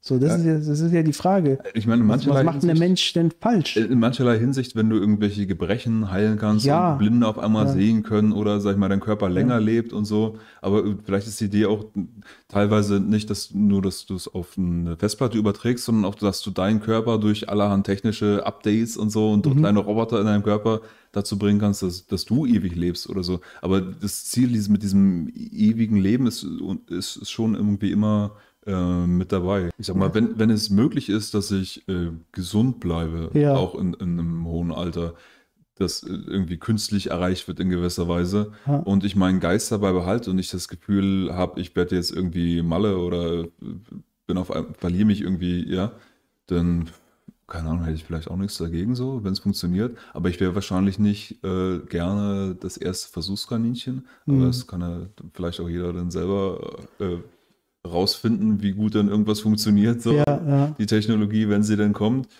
Ähm, ich meine, ich vertraue jetzt nicht darauf, dass das allzu schnell kommt, weil ich sehe diese ganzen Prognosen, so Singularität, wenn die Maschinen auf einmal anfangen, sich selber zu verbessern Mhm. und so. Wo ne, das, da sind wir auch noch nicht so, das wurde alles schon immer vorhergesagt und wir sind bald da und wir sind bald Mhm. da. Natürlich sehe ich technologischen Fortschritt, aber wo ich momentan für mich am meisten drauf schaue, ist äh, meine schöpferische Kraft, so die eigene, Mhm. die ich habe. Und ich denke, wir sind alle magische Wesen. Wir haben unglaublich viel kreatives Potenzial. Und deswegen bin ich sowieso nicht so, sag mal, abhängig von irgendwelchen Mhm. äh, transhumanistischen Technologien, die jetzt vielleicht kommen oder nicht, weil ich denke, wir haben unser natürliches menschliches Potenzial, was eh Mhm. schon da ist, noch nicht mal ansatzweise ausgeschöpft. Und ähm, ich würde gern das ausschöpfen und mich darauf erstmal konzentrieren. Und okay, wenn dann jetzt noch irgendwie externen Technologien kommen, ja, will ich jetzt nicht grundsätzlich ablehnen, aber Mhm. ist jetzt echt nicht mein erster Fokus. So. Hm, Ja, klar. Und das ist, ähm, das ist ja auch gesund, so die Sache auch so zu betrachten, ne? dass man äh, sich letztendlich auch dieses menschliche, dieses irdische Leben widmet und nicht irgendwie so weit in der Zukunft ist und vorausplant, wenn, was können wir mit der Technologie, wie können wir das Leben noch künstlicher äh, oder länger äh, erhalten. Ähm, das können wir, wenn wir halt bewusster leben, wenn wir auf unsere Ernährung achten, Sport machen und whatever. Da brauchen wir jetzt irgendwie nicht irgendwelche äh, künstliche Chips, um uns, um aus uns Cyborgs zu machen, damit wir irgendwie noch krasser werden. Und ähm, aber das ist halt auch so, das ist ja dieser, dieser religiöse Wahn, ne? Das ist, was ich halt vorhin gesagt habe. Man will, um ich glaube, diese Menschen erkennen einfach auch nicht, dass, dass es keinen Anfang und auch kein Ende gibt. Manchmal habe ich so das Gefühl. Was meinst du damit? Kein Anfang und kein Ende. Es gibt, meiner Meinung nach, gibt es keinen Anfang und auch kein Ende. Also wir werden natürlich sterben eines Tages, aber diese Energie, die in uns ist, diese Seele, Hm. die geht irgendwo hin. Das weiß ich, Hm. weil ich selber eine Nahtoderfahrung äh, äh, erlebt habe, was halt mein Aufwachprozess war sozusagen vor über zehn Jahren, zehn, zwölf Jahren. Und ähm, wohin aber diese Energie geht, Hm. das kann ich halt nicht sagen. Aber ich weiß, dass dieser, diese Seele, die in uns ist, unseren Körper verlassen wird. Ob wir in eine andere Dimension gehen oder ob wir wiedergeboren werden, das weiß ich nicht. So, so weit ha- konnte ich nicht mehr schauen. Aber ähm, das ist ja halt, das ist ja genau der Punkt. Was ist dir Das passiert? Äh, das war eigentlich ein ganz dummer Unfall in der Wüste von Abu Dhabi. Ähm, da sind wir mit Quads durch die Wüste gefahren und ähm, ja, über die Dünen gefahren und drüber gejumpt und äh, da habe ich eine Düne falsch abgeschätzt, bin drüber gebrettert und hinten drum, das war halt jetzt auch kein Motocross-Bereich, das war einfach so, einfach Wüste, weiter äh, Horizont und äh, ja, du verlierst da auch so ein Gefühl für die Geschwindigkeit, ne, wenn du erstmal so einen Horizont vor dir hast. Und dann bin ich über eine Düne gejumpt, die ich falsch abgeschätzt habe. Die war hintenrum halt 10 Meter Gefälle. Und ich bin mit diesem Quad dann, ja, 10 Meter tief gefallen und das Ding ist unter mir komplett zerkracht. Und ähm, ja, dabei habe ich mir die Kniescheibe zertrümmert, Elle, Speiche, Hand gebrochen und hatte halt einen Milzriss und lag in der Wüste und dachte, okay, äh, so stirbst du nicht, Amir, so wirst du jetzt nicht sterben. Das kann dir nicht alles gewesen sein. Und ähm, genau, und da habe ich halt, das hat alles über eine Stunde gedauert, bis da Hilfe kam. Und ähm, also da hatte ich jetzt diese Nahtoderfahrung noch nicht. Da habe ich sozusagen mit meinen Verletzungen war ich am Kämpfen. Und ähm, dann wurde ich halt in, in das nächste äh, Krankenhaus transportiert, musste dort halt liegen, weil die konnten mich nicht in, in ein größeres Tra äh, äh, Krankenhaus transportieren nach Abu Dhabi, weil ähm, ich halt einen Milzriss hatte und die sagten, das ist halt äh, entweder, also die wollten mir die Milz entnehmen und habe ich gesagt, nee, auf gar keinen Fall. Ihr schneidet mich dann jetzt nicht auf und entfernt irgendwelche Organe. Da haben die gesagt, okay, wir beobachten das, ob die Blutung dann stoppt und etc. Die haben gesagt, wie können sie jetzt ein, zwei, zwei Wochen lang nicht in äh, ein Krankenhaus transportieren, äh, was besser ausgerüstet ist für die OP, weil meine Kniescheibe war zertrümmert und ähm, musste halt operiert werden und Hand ja auch alles. Und äh, aber nach zwei Wochen kam es dann halt zu dem Transport und zu der OP und ich hatte dann halt in der Nacht, nach der OP hatte ich halt einen Traum. Ich weiß jetzt nicht, soll ich das jetzt erzählen? Ja, bitte. ja, wenn es interessant ist.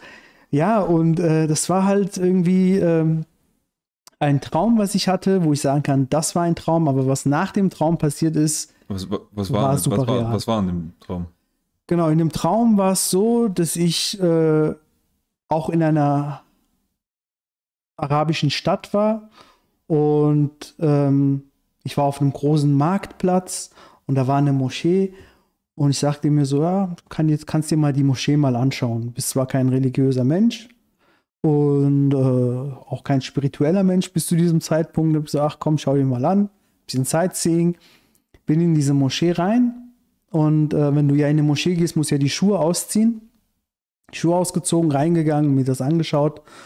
Dann bin ich raus und da war mein, mein linker Schuh war dann weg. So.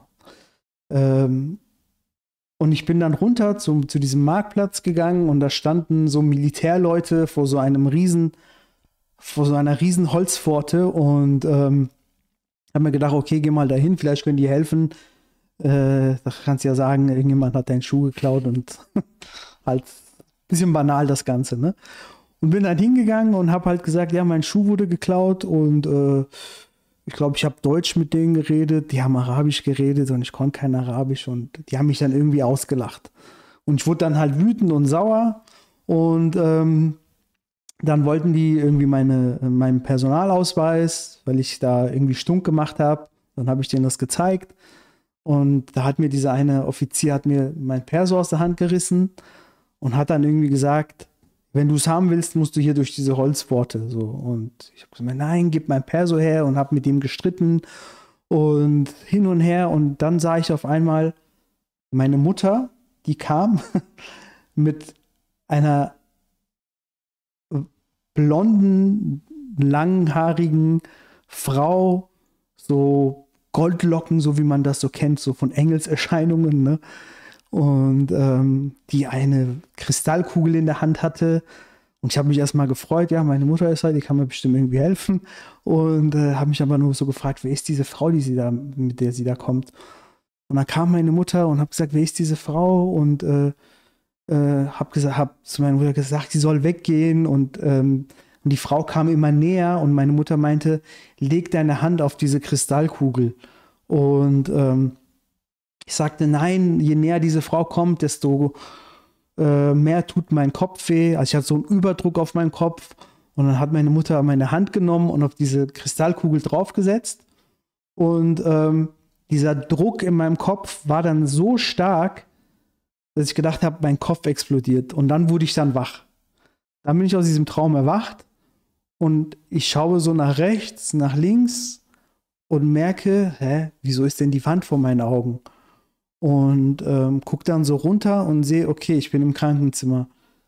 Und ich klebe an der Decke. Und als ich dann realisiert habe, dass ich in einem Krankenhauszimmer bin und mein Körper im Bett liegt, als ich das so realisiert habe, bin ich so langsam wieder runtergekommen und dann war ich auf einmal wieder in meinem Körper. Mhm. So, und das war der Moment, wo ich mir dachte, okay, Amir, das, was du vorher erlebt hast, das war ein Traum das mhm. war so fucking real. Mhm.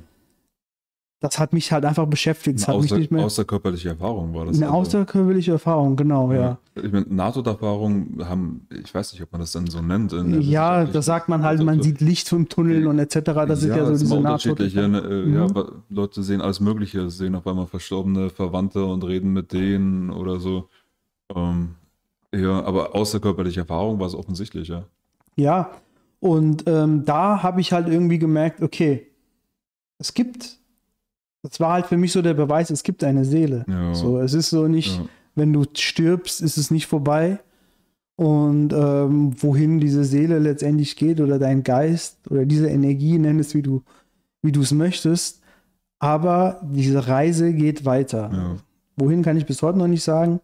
Und deswegen ist es halt für mich, habe ich dann halt mich mit verschiedenen äh, äh, spirituellen Themen auseinandergesetzt und ähm, Wirbeldrüse, DMT-Ausstoß, das kann man ja, äh, also dass der Körper sozusagen in, in traumatischen äh, äh Erlebnissen DMT ausschüttet, ne, was ja auch in Ayahuasca ist, wo ja Schamanen diese außer, äh, äh, außerkörperliche Erfahrung dann erleben, wo man das ja heutzutage, ist das ja auch so im Mainstream ja auch schon angekommen, ne, Ayahuasca-Trips und ähm, ja, und das waren halt so Themen, damit habe ich mich dann halt beschäftigt und irgendwie gemerkt, okay, es gibt schon eine, äh, eine weitere oder mehrere Dimensionen und wir sind irgendwie beseelte Wesen und äh, in uns ist eine Energie und ja, und wenn man dann sterben sollte, ist es nicht vorbei. Ja. Wohin die Reise Ja. geht, kann ich nicht sagen, aber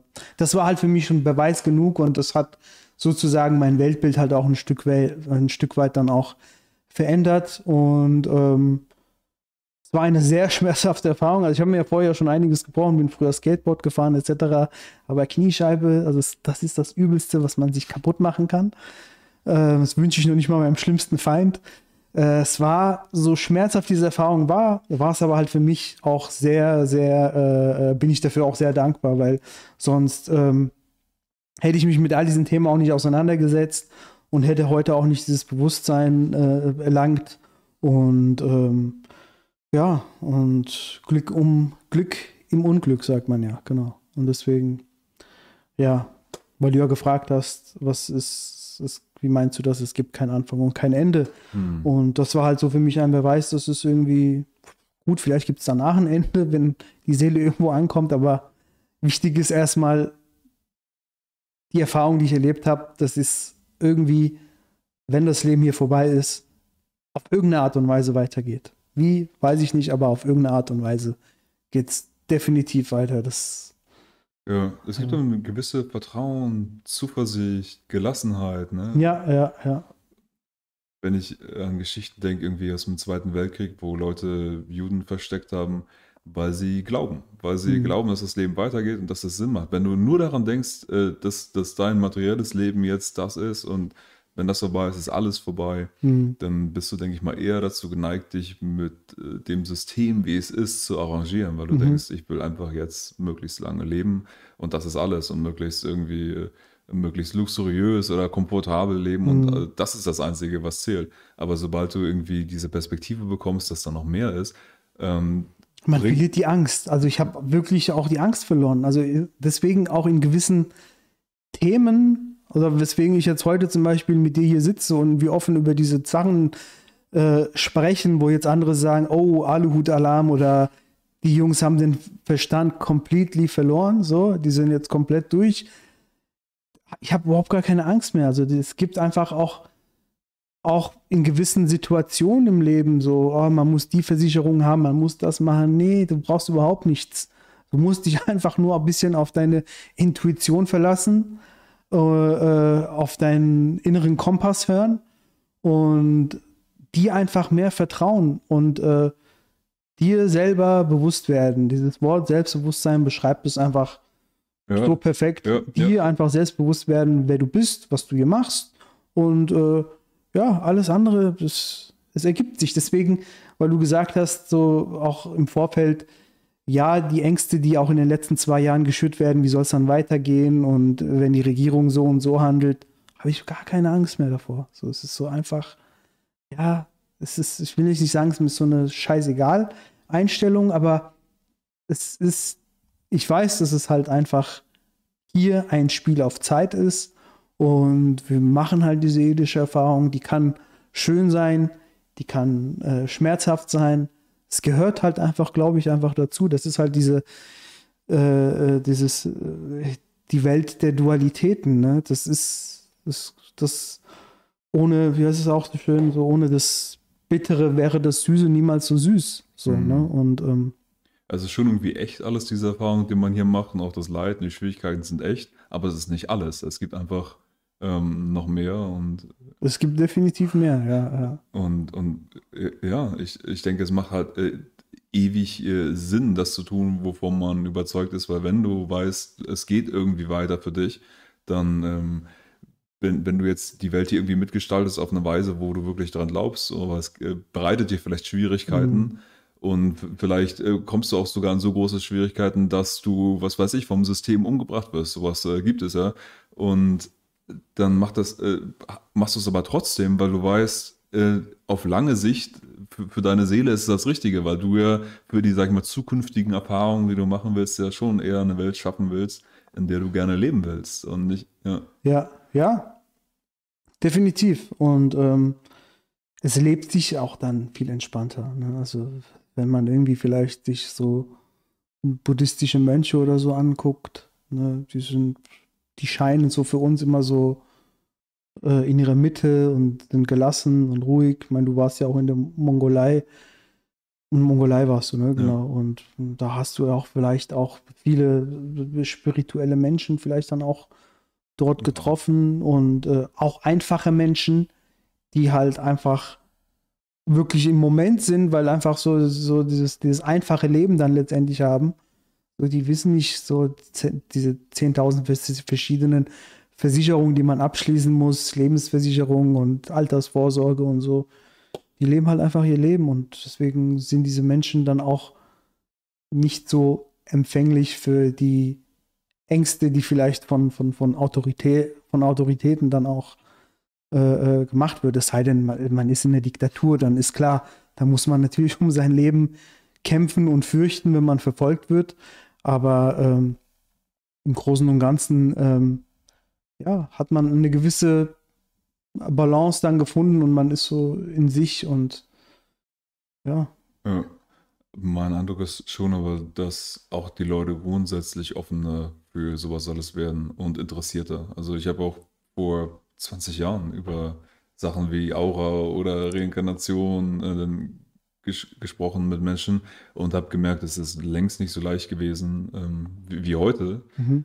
um solche Gespräche zu führen. Also natürlich wirst du vom sogenannten Mainstream, der ich denke eigentlich sehr viel kleiner ist, als er tut, ähm, das immer noch irgendwie äh, verlacht, aber mhm. ähm, ich sehe bei den Leuten, bei den Menschen allgemein schon drin. So, wir wissen jetzt alle nicht, wo, wo es hinführen wird, wie cool das wird, ob sich die Menschheit irgendwann äh, selbst zerstört, weil es nicht genug Leute checken und wir alle mitmachen, aber mhm so oder so. Ich meine, wir, wir sind auf äh, unserer Mission hier, die, die echte Magie hier äh, auszuleben, zu entdecken. Und mhm. äh, das ist in gewisser Weise auch unwiderstehlich. Weißt du, ich glaube, Leute, die jemanden sehen, der so lebt und jemanden erleben, das, das, sowas kannst du nicht leugnen. Du merkst, da geht was, so, da ist mhm. irgendwie was und das, das, das fasziniert Menschen. Und wenn du das authentisch machst, dann, äh, ja, es ist, es ist einfach äh, der, der, der, natürliche Evolutionsweg. Irgendwie Leute, die, die ähm, merken das und das interessiert sie dann und dann wollen mhm. sie auch irgendwie das in ihrem Leben machen. Du musst sie noch nicht mal in gewisser Weise davon überzeugen, indem du da hingehst und äh, das irgendjemandem erklärst mhm. oder äh, missionierst oder irgendwas, aber einfach dadurch, dass du es lebst und mhm. äh, weil es, weil es dein Leben bereichert. Und das ist so offensichtlich. Man, man sieht einfach, du, du, du strahlst und äh, du, du, benutzt diese Werkzeuge wie die Intuition, die ja sowas mhm. wie, ein, wie ein Werkzeug ist. Ich meine, wenn du diese Teil hast, dieser Seele, der rausgehen kann aus dem Körper, der vielleicht auch in der Zeit vor und zurückgehen kann, du hast diesen Teil, der hat dieses ganze Wissen über Möglichkeiten, über Zukunft, Vergangenheit, der dich deswegen ja auch so gut leiden kann. Wie funktioniert denn die Intuition mhm. überhaupt? Woher kommen denn die Informationen? Ich weiß es auch nicht ganz genau, aber mhm. irgendwo, irgendwie ist es ja scheinbar möglich, dass ein Teil von dir sehr gut weiß, was eigentlich eine gute Idee jetzt ist, wo, in welche Richtung du gehen solltest. Mhm. Und ich bin manchmal auch in Punkten gewesen, wo mich die Intuition irgendwo hinleitet, wo ich denke, warum? Mhm. Auf gar keinen Fall. Das, äh, und wo der analytische Verstand sagt, das macht jetzt gar keinen Sinn. Aber mhm. ich merke jedes Mal, wenn ich darauf höre, äh, passieren eher die coolen Dinge mhm. und äh, passieren Dinge, die ich nie hätte so planen können. Aber ja. Mhm. Ja, auch so diese, diese äh, diese Vorahnungen auch so, die man auch spürt, um nochmal auf meine Geschichte zurückzukommen in Abu Dhabi. Ich weiß noch, ich war da mit einer Freundin und ihre Eltern haben dort gelebt, weil die für die GTZ gearbeitet haben, für die Entwicklungshilfe und etc. Und der Vater von ihr ähm, kannte halt so, so, so, so einen reichen Araber, der uns halt diese Quads dann in die Wüste, wir haben einen Treffpunkt ausgemacht, der hat dann diese Quads für uns mit, mit dem LKW dorthin gebracht, dass wir so diese Tour dann letztendlich machen. Und ähm, als ich dort gewartet habe, als wir dort gewartet haben, musste ich auf die Toilette, so, ne? Und da war nebendran dieser Krankenhaus, wo ich selber zwei Stunden später als Patient dann lag. Ich bin zwei Stunden vorher, wollte ich auf die Toilette und habe gesagt, okay, ich gehe mal in dieses Krankenhaus, ich suche mal die Toilette auf und bin sofort dann da. Und als ich in dieses Krankenhaus gegangen bin, habe ich mir so selber gesagt, weil ich halt auch so Jaulen und Stöhnen gehört habe von Patienten, da dachte ich, da sagte ich mir so, Gott bewahre denjenigen, der in so einem Krankenhaus landet, so, ne? Und das Interessante war dann, dass ich halt selber ähm, zwei Stunden später dort lag und äh, mit meinen Schmerzen und mein Leid zu kämpfen hatte. Und ähm, ja, diese Vorahnung, die man so ein bisschen spürt, die dich so, ja, so Zeichen halt sind, dass man das halt auch so ein bisschen wahrnimmt. Und das ist halt etwas, dass diese Intuition wurde auch danach, nach dieser Erfahrung, in mir dann auch viel stärker. So, wo ich halt auch in gewissen Situationen ähm, mehr dann auch auf mein, auf mein, auf mein inneres Ich, also auf mein Geist so gehört habe, was mich dann auch im Nachhinein dann halt auch in gewissen Situationen auch geschützt hat oder halt auch äh, äh, bewahrt hat sozusagen. Ne? Und das war halt so eine Fähigkeit, da wusste ich zum Beispiel nicht damit umzugehen oder ich konnte das halt nicht deuten für mich. Ne? Und das ist halt etwas, was nach dieser Erfahrung auch in verschiedenen äh, Erfahrungen, die ich gemacht habe, immer stärker wurde. So, ne? Also ich kann natürlich habe ich jetzt keine krassen telepathischen Fähigkeiten oder sonst was, aber ich kann gewisse Situationen kann ich irgendwie viel besser äh, äh, fühlen wo ich dann für mich dann merke, okay, jetzt ist es, äh, jetzt ist es gut oder jetzt kannst du es lassen oder ja, das ist halt einfach diesen inneren Kompass habe ich sozusagen für mich entdeckt. So, ne, kann man eigentlich das Ganze so abkürzen. Okay. Weil du das auch gemeint hast, so mit Aura sehen und äh, herauslesen. Das war ja auch ein, ein, ein, eine Erfahrung, die du ja auch gemacht hast, die dich dahingehend auch äh, wahrscheinlich deinen inneren deinen intuitiven Fähigkeiten auch äh, äh, näher gebracht hat und halt auch dein Vertrauen in gewisse Dinge auch bestärkt hat. Auf ja, jeden. Ja. ja. Und das ist halt etwas, das deswegen, das hat man, man, man findet auch, sag ich mal, ähm, Fertigkeiten ohne ähm, technologische äh, Verchippung oder whatever, so, ne? Indem man halt einfach vielleicht Leid erlebt, was teilweise dann halt, halt so, so schmerzhaft das auch sein mag, dazugehört. Ob das jetzt eine Partnerschaft ist, ob das ein Unfall ist. Und das meine ich dann halt, weil wir am Anfang auch so darüber gesprochen haben, wo ich gesagt habe, es gibt dann einfach Menschen, die sind halt noch nicht so weit. Das ist nicht abwertend, das ist nicht herablassend. Das ist halt einfach so. Wir, wir sind halt einfach hier, wir machen diese Erfahrung, wir lernen dazu, wir äh, entdecken uns von Tag zu Tag neu. Und ähm, ja, aber das schaffen wir halt aber auch, wenn wir uns halt auch, wenn wir un auch auf unsere innere Stimme dann auch hören, so ja, uns ja. halt auch besser wahrnehmen. Ja. ja, jeder hat so die freie Entscheidung. Willst du Verantwortung übernehmen? Willst du selber lernen, an dir arbeiten? Willst du diese Sachen entwickeln? Oder willst du eher, sag mal, von außen geheilt werden, dass irgendwie die Technologie dich äh, gesund macht, dich glücklich macht und so weiter? Und das ist eine Entscheidung so. Und die, jeder soll sich da frei entscheiden, äh, wie er es will. Ich denke, dass wenn man diesen Weg der externen äh, Technologie geht, ohne dass man an sich selbst arbeitet, ist das ein Weg ins verderben, so. Aber wie sagt man, the, the proof is in the pudding. So, mhm. ähm, man wird am Ende sehen, was bei rauskommt. Wir können jetzt alle unsere Mutmaßungen anstellen, aber ich weiß, wofür ich mich entscheide. Mhm. Und ich, ich denke, viele haben sich noch gar nicht so wirklich bewusst die Gedanken darüber gemacht, über diese, äh, die leben mehr so in den Tag hinein und sehen gar nicht, in welche Richtung das geht mit Transhumanismus potenziell oder ob ich mich äh, eher selber entwickle. Aber es, es werden schon mehr, die sich da bewusst entscheiden. Und am Ende ist es halt, was es ist. Und ich weiß, welchen Kampf ich hier kämpfe. Ja, und jetzt muss ich dir, jetzt sind wir auch an einem Punkt, da, ich möchte gerne diese Theorie mal raushauen, weil äh, auch, das ist auch so eine Frage, die oftmals auch diskutiert wird. Was hat es mit dieser Impfung auf sich? Hm. So, was verändert es beim Menschen? Und ich finde schon, dass es hier auf diesem Planeten ein spiritueller Kampf stattfindet. Das klingt jetzt für viele Zuhörer vielleicht ein bisschen befremdlich, aber ich finde schon, dass es, es wir sind in einer Zeit, die schon immer geprägt war von einem spirituellen Kampf. Ob das die Religion waren, ob das äh, die alten Mysterienschulen waren. Es gibt halt einfach etwas, wo äh, versucht wird, die Menschen innerhalb ihrer geistigen Entwicklung aufzuhalten. Weil es findet, wir haben ja vorhin über die Evolution gesprochen, so, ne? Also wenn wir jetzt auch von der Evolution ausgehen, gibt es ja aber auch eine geistige Evolution. So, die Menschen, der, der, der menschliche Verstand entwickelt sich ja auch weiter mit der Zeit. So, und ähm, da, das hat aber halt auch wiederum, glaube ich, viel mit, mit, mit, mit Astrotheologie auch zu tun.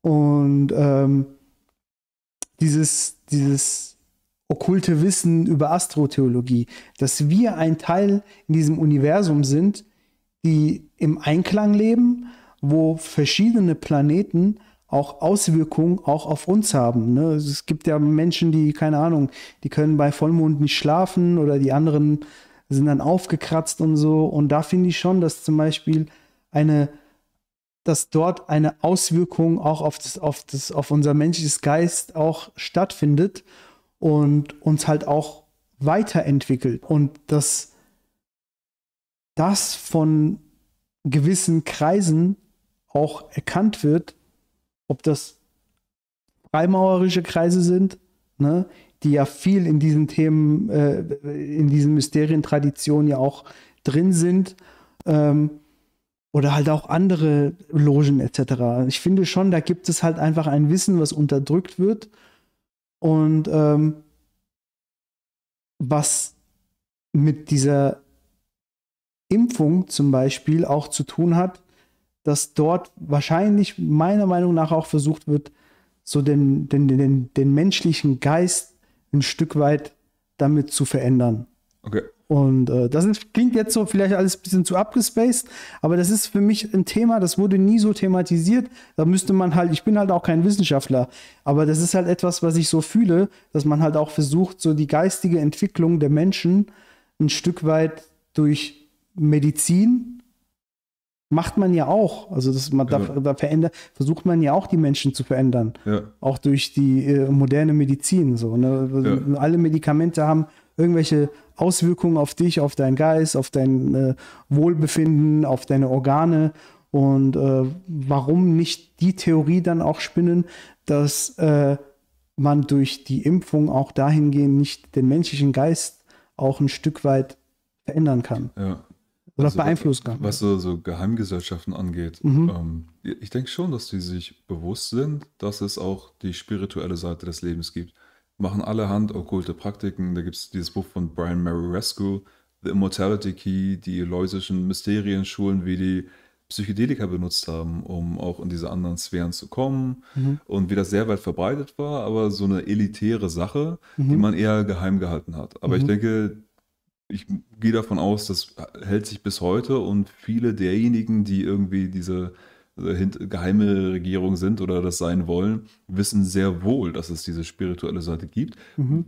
Was auch irgendwie dann merkwürdig ist, dass sie dieses materialistische Weltbild pushen. Ähm, weil als wollen sie uns das irgendwie vorenthalten oder wollen uns in diese Welt zwängen, wissen aber selber auch, dass es eine andere gibt. Also ich, ich sehe da auch nicht äh, komplett durch. Mhm. Aber auf jeden Fall gehe ich davon aus, dass viele derjenigen, die dieses materialistische, transhumanistische pushen, selber, Elon Musk jetzt vielleicht nicht, aber mhm. an, gewisse andere, dass sie selber durchaus wissen, dass dieses Spirituelle da ist. Ja. Also was das jetzt mit der Impfung zu tun hat. Ich sag mal, ich ist bin, halt eine wilde Theorie, klar. Ja, ich, bin ja, ich, bin ja, jetzt kein Wissenschaftler, ja, ich habe jetzt echt nicht so nicht, die Anhaltspunkte, um mhm. da zu sehen, was da jetzt drin ist. Ich meine, vorstellen kann ich mir viel. Ich habe jetzt, sagen wir, null Evidenzen da, dafür. Was auf jeden Fall stattfindet, ist, denke ich, dieses, du bringst Leute dazu, äh, etwas zu tun, was sie vielleicht eigentlich nicht wollen, weil du sie dazu drängst, weil sie im Grunde erpresst, weil du ihnen drohst. Und allein diese Tatsache, irgendjemanden durch so einen so einen Druck zu etwas zu bringen, irgendwas zu tun, was er nicht will, äh, verändert jemanden. Das ist sowas wie ein psychomagischer Akt. Du ver, ver, äh, dein Bewusstsein verändert sich und du bist danach ein anderer Mensch als vorher. Nicht nur, nicht nur durch die Substanz, die dir gegeben wurde, sondern weil du das jetzt getan hast. Und äh, wenn du das dann nicht reflektierst und dann einfach so weitermachst, dann bist du jetzt einfach äh, jemand, der wahrscheinlich in Zukunft, denke ich, noch anfälliger dafür wird, wieder äh, nachzugeben, wenn wieder irgendwie eine Art von Druck kommt. Und das ist was, was auf jeden Fall stattfindet. Äh, Es ist, es ist eine Dr- Dressur, eine Art von Dressur, was mit der Impfung stattfindet. So was mit den Inhaltsstoffen stattfindet. Keine Ahnung, ey. da gibt es ja die Theorien gehen von Graphen bis äh, Schlangengift bis was weiß ich nicht alles so. Und ich meine, die Beipackzettel von den Impfungen, was ich gesehen habe, teilweise, du faltest sie auf und es ist ein großes weißes leeres Blatt, was auch einmal in Ordnung ist anscheinend, weil das ja Notfallzulassungen sind und da musst du keine Inhaltsstoffe mehr angeben. Also who the fuck knows, was da drin ist, ja. Also äh, ich wer- werfe es keinem vor, der jetzt irgendwelche Theorien aufstellt, weil man weiß es nicht so. Es wird nicht ordentlich kontrolliert. So. Ja. Ja, also ähm, das ist ja auch etwas, äh, wenn wir auch uns mal anschauen, dass sehr viele Frauen zum Beispiel auch die Pille nehmen. So, also die Pille hat ja auch, verändert ja auch viel im, im, im weiblichen Organismus, Hormonhaushalt. Und äh, wenn dein Hormonhaushalt irgendwie sich verändert, das trübt sich dann halt auch auf deinen Geist dann auch aus. Und äh, Viele vertragen es, einige vertragen es nicht so und setzen es wieder ab. Und das sind halt auch schon so Eingriffe, die man dann halt auch vornimmt, um um die Menschen auch ein, ein Stück weit, äh, ja, vielleicht von ihrem eigenen wahren Kern auch ein Stück weit verändert oder entfernt. Ne? Und äh, das findet in der Medizin ja schon lange statt. Und deswegen sollte man sich auch die Frage stellen, wie wird dieser Impfstoff sich auch auf unser Geist auch auswirken? Ne? Und äh, wenn wir davon ausgehen, also wenn ich davon ausgehe, sprich jetzt mal für mich, dass hier ein spiritueller Kampf stattfindet, dann ist das gar nicht so abwegig, so diese Theorie. Klar, ich bin dafür auch kein Wissenschaftler und kann das nicht beweisen oder so. Das ist ja auch, ist ja immer noch ein Experiment. Ne? Das werden wir in den nächsten Jahren, können wir das vielleicht besser beurteilen. Aber es fühlt sich halt so an. Es fühlt sich einfach für mich so an. Das ist einfach ein Gefühl, was ich habe. Die Erfahrung, das, was ich so gelesen habe, auch meine Lebenserfahrung, die Auseinandersetzung mit spirituellen Themen und äh, äh, Geheimgesellschaften und etc., das macht mich halt dahingehend auch ein Stück weit misstrauisch. Ja, und äh, deswegen ähm, traue ich das schon einigen Leuten zu, so, ja, Ja, dass damit gespielt wird. ja wundern, experimentiert wundern wird. es mich absolut gar nicht. Ja. Ja, ja, ja, und deswegen, ja. ja. Ich glaube, wir sind schon ein paar Stunden dabei. Ich habe nicht auf Echt? die Uhr geguckt. Ich weiß ja. auch nicht, wie spät es ist. Aber war auf jeden Fall mega. Ja. Ähm, du machst, Fand ich auch. wenn die Leute dich, dich suchen, deine Projekte, New Punks, Migranten gegen Impfzwang. Genau, New Punks äh, auf Insta habe ich jetzt vor kurzem gestartet. Äh, das, es ist Zeit für eine neue Parallelkultur. Und äh, bei New Punks sollen Leute zusammenkommen, wie du und ich. Und äh, natürlich auch andere, ähm, die halt irgendwie Bock haben, ihre äh, Individualität auszuleben, die nicht mit dem äh, offiziellen Narrativ immer einverstanden sind und äh, das System hinterfragen, systemkritisch sind, ähm, Bock haben, sich auch mit kreativen Leuten zusammenzuschließen, eigene Projekte zu machen. Ziel und Zweck von New Punks ist, dass man einfach ja, eine neue Par Parallelkultur äh, äh, etabliert, dass die richtigen, coolen Leute zusammenkommen und äh, ja, irgendwie ja, an etwas Neuem Mega. zusammen gemeinsam arbeiten. Ja, und äh, genau, Migranten gegen Impfzwang, klar, das ist halt auch noch, äh, auch auf Insta kann man da, kann man da natürlich auch äh, noch weiter verfolgen. Was ja jetzt zur Zeit ein bisschen ruht, Migranten gegen, gegen Impfzwang, weil äh, Jetzt haben wir ja erstmal Sommerpause, jetzt schauen wir mal, wie sich das Ganze entwickelt. Aber genau, wenn ihr Lust habt, schaut auf New Punks vorbei. Äh, N-U unterstrich Punks mit X und dann wieder Unterstrich. Ähm, folgt mir und äh, bleibt gespannt für zukünftige Artikel. Ich versuche ich auch so ein paar Themen aufzubrechen und den Gedanken der Anarchie ein bisschen äh, kompakter und äh, einfacher zu visualisieren und äh, in kurzen Texten zu fassen. Und wenn ihr da Bock habt, schaut da vorbei und äh, ja, da bin ich auch mal gespannt, inwieweit sich äh, diese Vision von eine neue Parallelkultur sich entwickelt. Es wächst, Mann. Es wächst. Wie ich sehe, ja, auf jeden Fall. Ja. Ja. Danke dir. Ich danke dir.